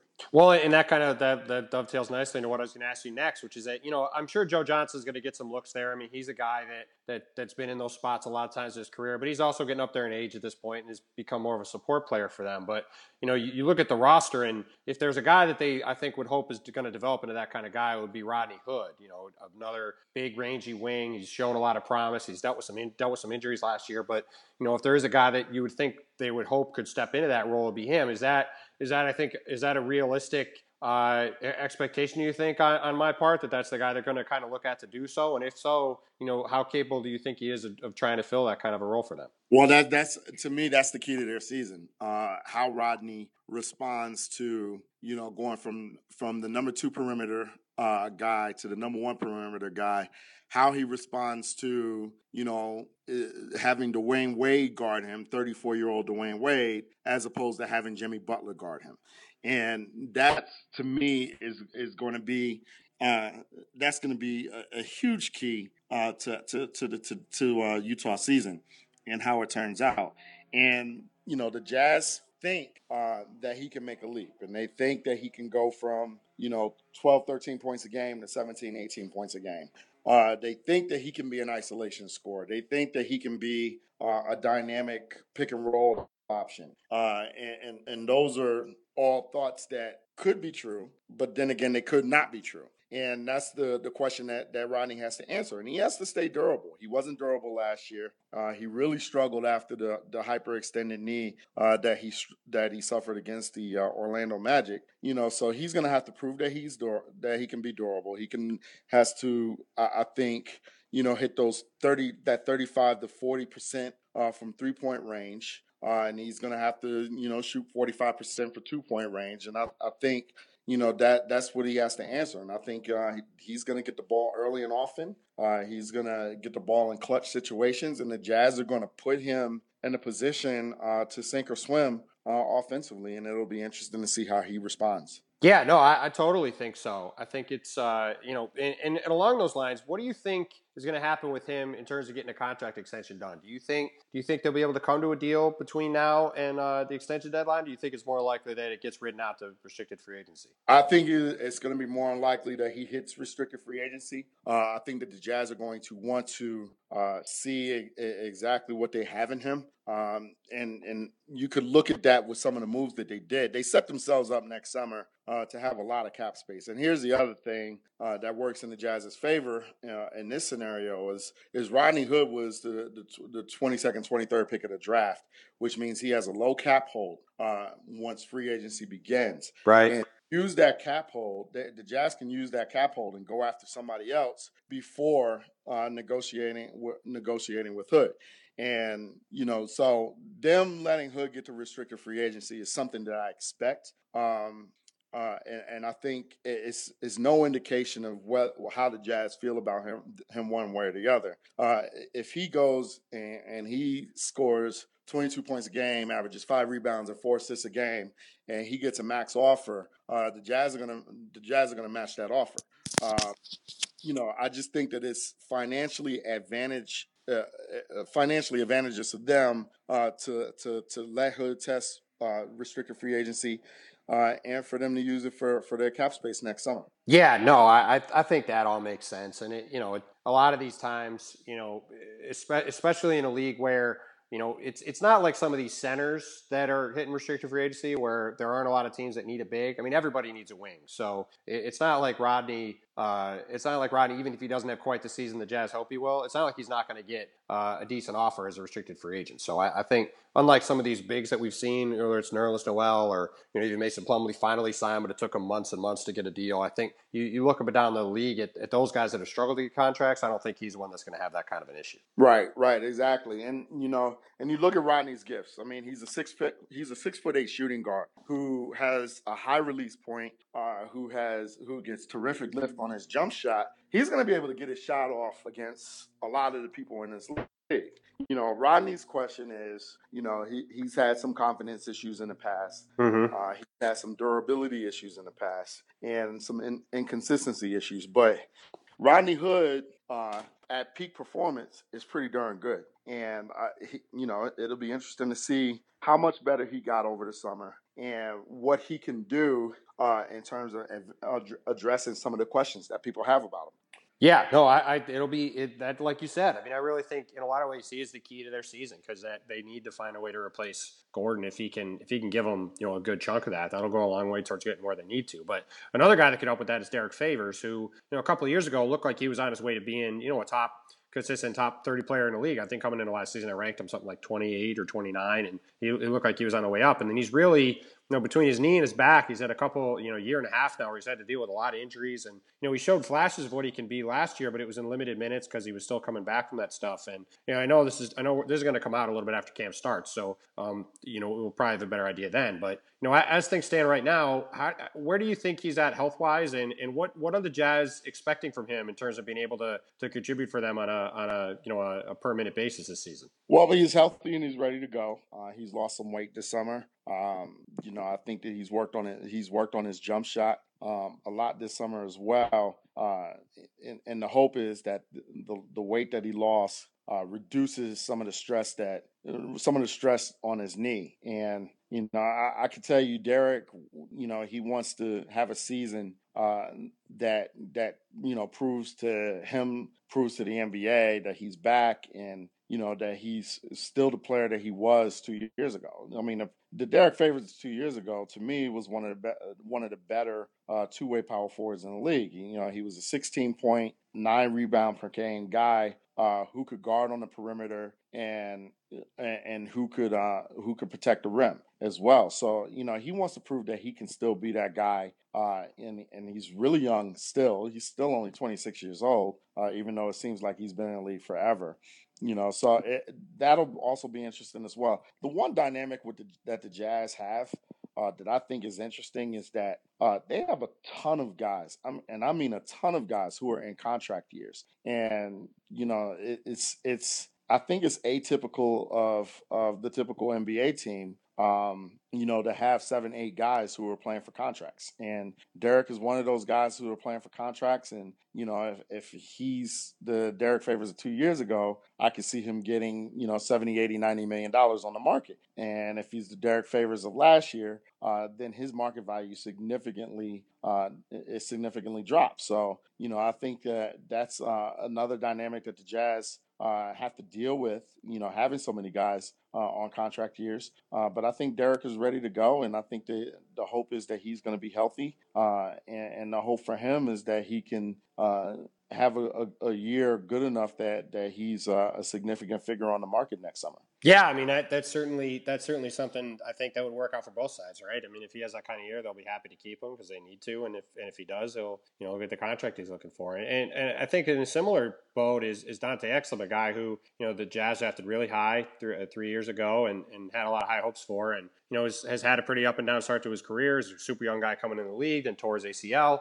Um, you know, as he gets into his fourth year, I mean, I, I am not even going to ask about a contract extension because it doesn't really make sense for him to get one unless he takes such a discount that uh, it it wouldn't really make sense for him to do so. So, well, what are you what are you expecting from him, and and how pivotal do you think this season is for him? You know, not even just with the Jazz, but in terms of trying to establish himself as a, a bona fide NBA player at this point. Yeah, this season is definitely pivotal pivotal for Dante. Um, you know, you look at his gifts. You know, six foot six you know, one of the faster guys in the league from end to end, a really good defender. Um, you know, has some real has some good offensive instincts. And you know, he's a guy who's who struggled a lot last year, um, just because I think he he hadn't had a chance to work on his game yet. You know, he he went through his rookie year, and then the summer of uh, before his his second year, he tears the ACL, so he's out all of his second year.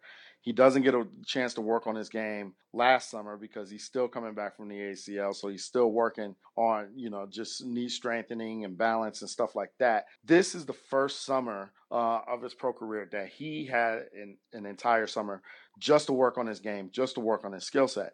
And the the returns from behind the scenes are, are very positive. Uh, he had a really good summer league uh, to where I think that he was the best player in that Utah summer league.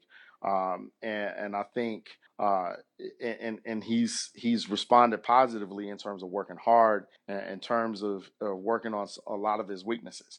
Now he's going to get an expanded role. He's going to be he comes into camp uh, as Ricky Rubio's main backup, uh, and in a lot of ways the third guard uh, off the bench. So you know he's going to get a good chance to play. I would I wouldn't be su- I, w- I would be surprised if he plays uh, less than 20 minutes per game this year. So he's going to have uh, a significant opportunity to show exactly what he can do, uh, and and I think that he he has to. And you know he's going to get a contract next summer. I mean he's going to be in the NBA somewhere, right? Um, but you know he's you know it's not like a Trey Burke thing where he's on his way out of the league.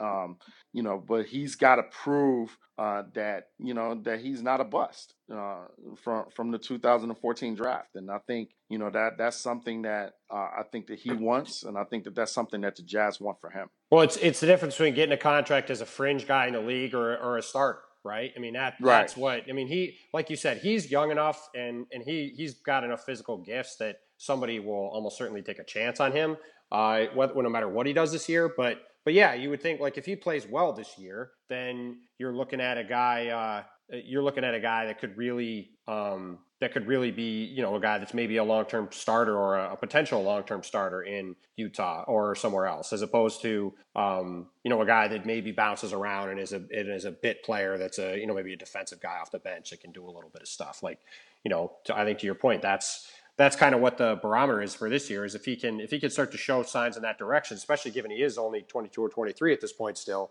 um, you know there's still plenty of time for him to develop into the kind of player that people think he co- thought he could when he got drafted in the first place. Well see, and that's the thing. I mean people people still don't realize how young he is. I mean he just turned 22 this summer.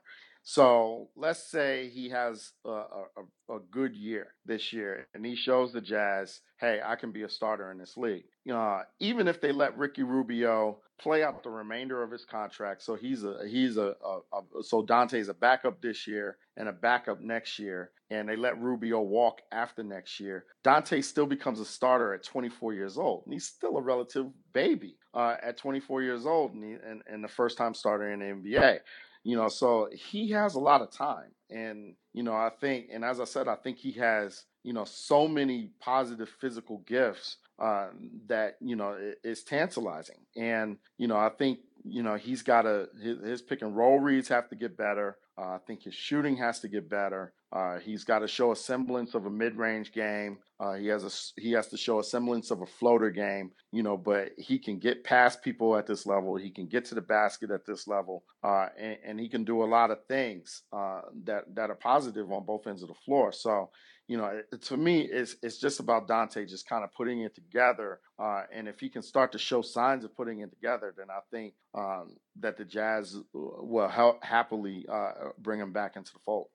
Uh, yeah, no, I think you're. I think you're 100 percent right. I mean, I, I, think that's you know he's going to be one like like Hood in a very different way. Both fourth year guys, but you know Exum is going to be a really uh, uh, a really interesting um, a really interesting situation. Um, you know, let's let's wrap up with um, let's wrap up with Donovan Mitchell, a guy I know really showed out in summer league. You're pretty excited about watching, as was a lot of people. Uh, you know, combo guard from Louisville. Um, what do you think his role is going to be right away um, in, in, Utah? And, and, do you think he's got a chance to really have a big impact even as a rookie? Well, I think that the Jazz are going to put him in position to have an impact as a rookie. I think that he's uh, going to be in the rotation from from from day one. Um, you know, I think you know the one question that I have with him uh, is how he he adjusts offensively uh, in terms of getting into the paint. You know, he's going to have to learn different shots in terms of finishing. He's going to have to develop the floater. Uh, you know, in Louisville, at Louisville, he was just so athletic. You know, that he could just get into the lane and finish. You know, through strength and athleticism. You know, but that's not going to necessarily be the case uh, at this level. But you know, he's a bulldog defensively. Uh, he's better than I thought uh, he, he's better than I thought coming out of college in the pick and roll, uh, and he's able to create a shot. And I think that's going to get him on the floor and get him the ball uh, this year because he can create a shot. And the Jazz don't have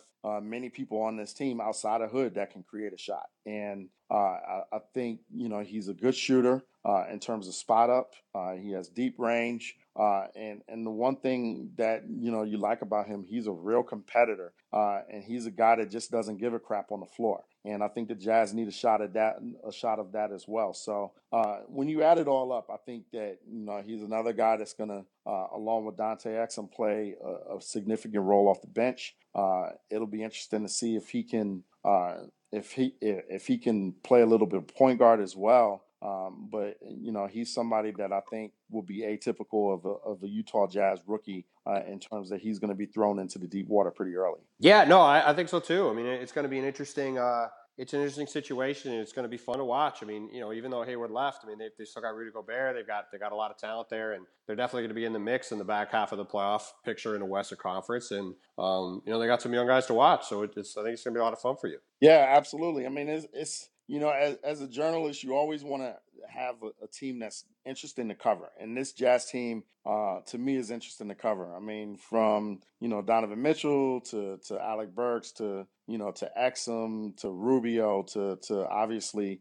uh, Rudy Gobert and Joe Ingles and you know even you know people like Ekpe Udoh who has a tremendous backstory. You know those are those are you know this is the type of team that you like to cover and you like to write about because you know a lot of interesting backstories and a lot of interesting uh, scenarios on and off the court. So I, I'm I'm anxious to get started and I'm excited to get going. Yeah, it should be a lot of fun, man. Um, so yeah, thanks for thanks for stopping by and doing this. Uh, let people know where they can follow you on Twitter, and and this is going to come out in a couple weeks. So if you got something lined up for say the first week of training camp that you want to you know have people go back and check out, you know when this comes out, you know feel free to plug it here. Yeah, absolutely. Uh, you can uh, find me at TribJazz, T R I B J A Z Z, or you can find me at my secondary Twitter account, T Jones SL Trib. Um, you know, I, you know, me and Kyle Goon Uh, we'll be posting uh, daily, and we'll be posting uh, stories, videos, podcasts, you know, the whole work. So uh, we're ready to get uh, training camp started, and we're ready to get the season started. And you know, I can't wait for this season to get started because it's been a it's been a heck of a summer for the NBA, and I think it'll be a heck of a season as well. Yeah, I couldn't agree more. So thanks a lot for doing this, man. And I'll talk to you soon. Thanks, Tim. I appreciate you.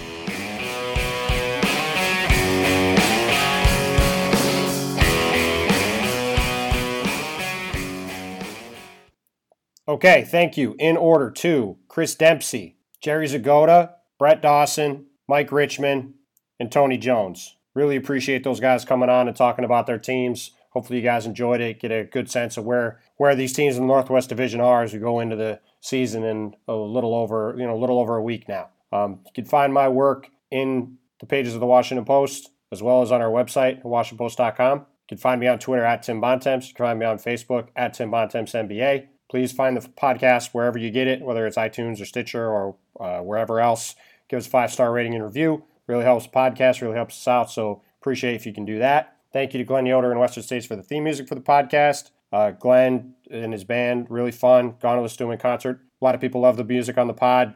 Appreciate them giving it to us, uh, letting us use it. So go purchase their music online and support them. Glenn also a big Mavs fan, big NBA fan. So be sure to go check that stuff out. Um, thanks again, as I said before, to the five guys who came on today. I appreciate it. We're going to have a bunch more preview podcasts next week, three more going into the start of the regular season. Um, like I said, in about 10, 10, 10, 12 days now. So we're getting down close here. Should be fun. Uh, but until then, thanks a lot for listening. Have a good weekend, and we'll talk to y'all soon.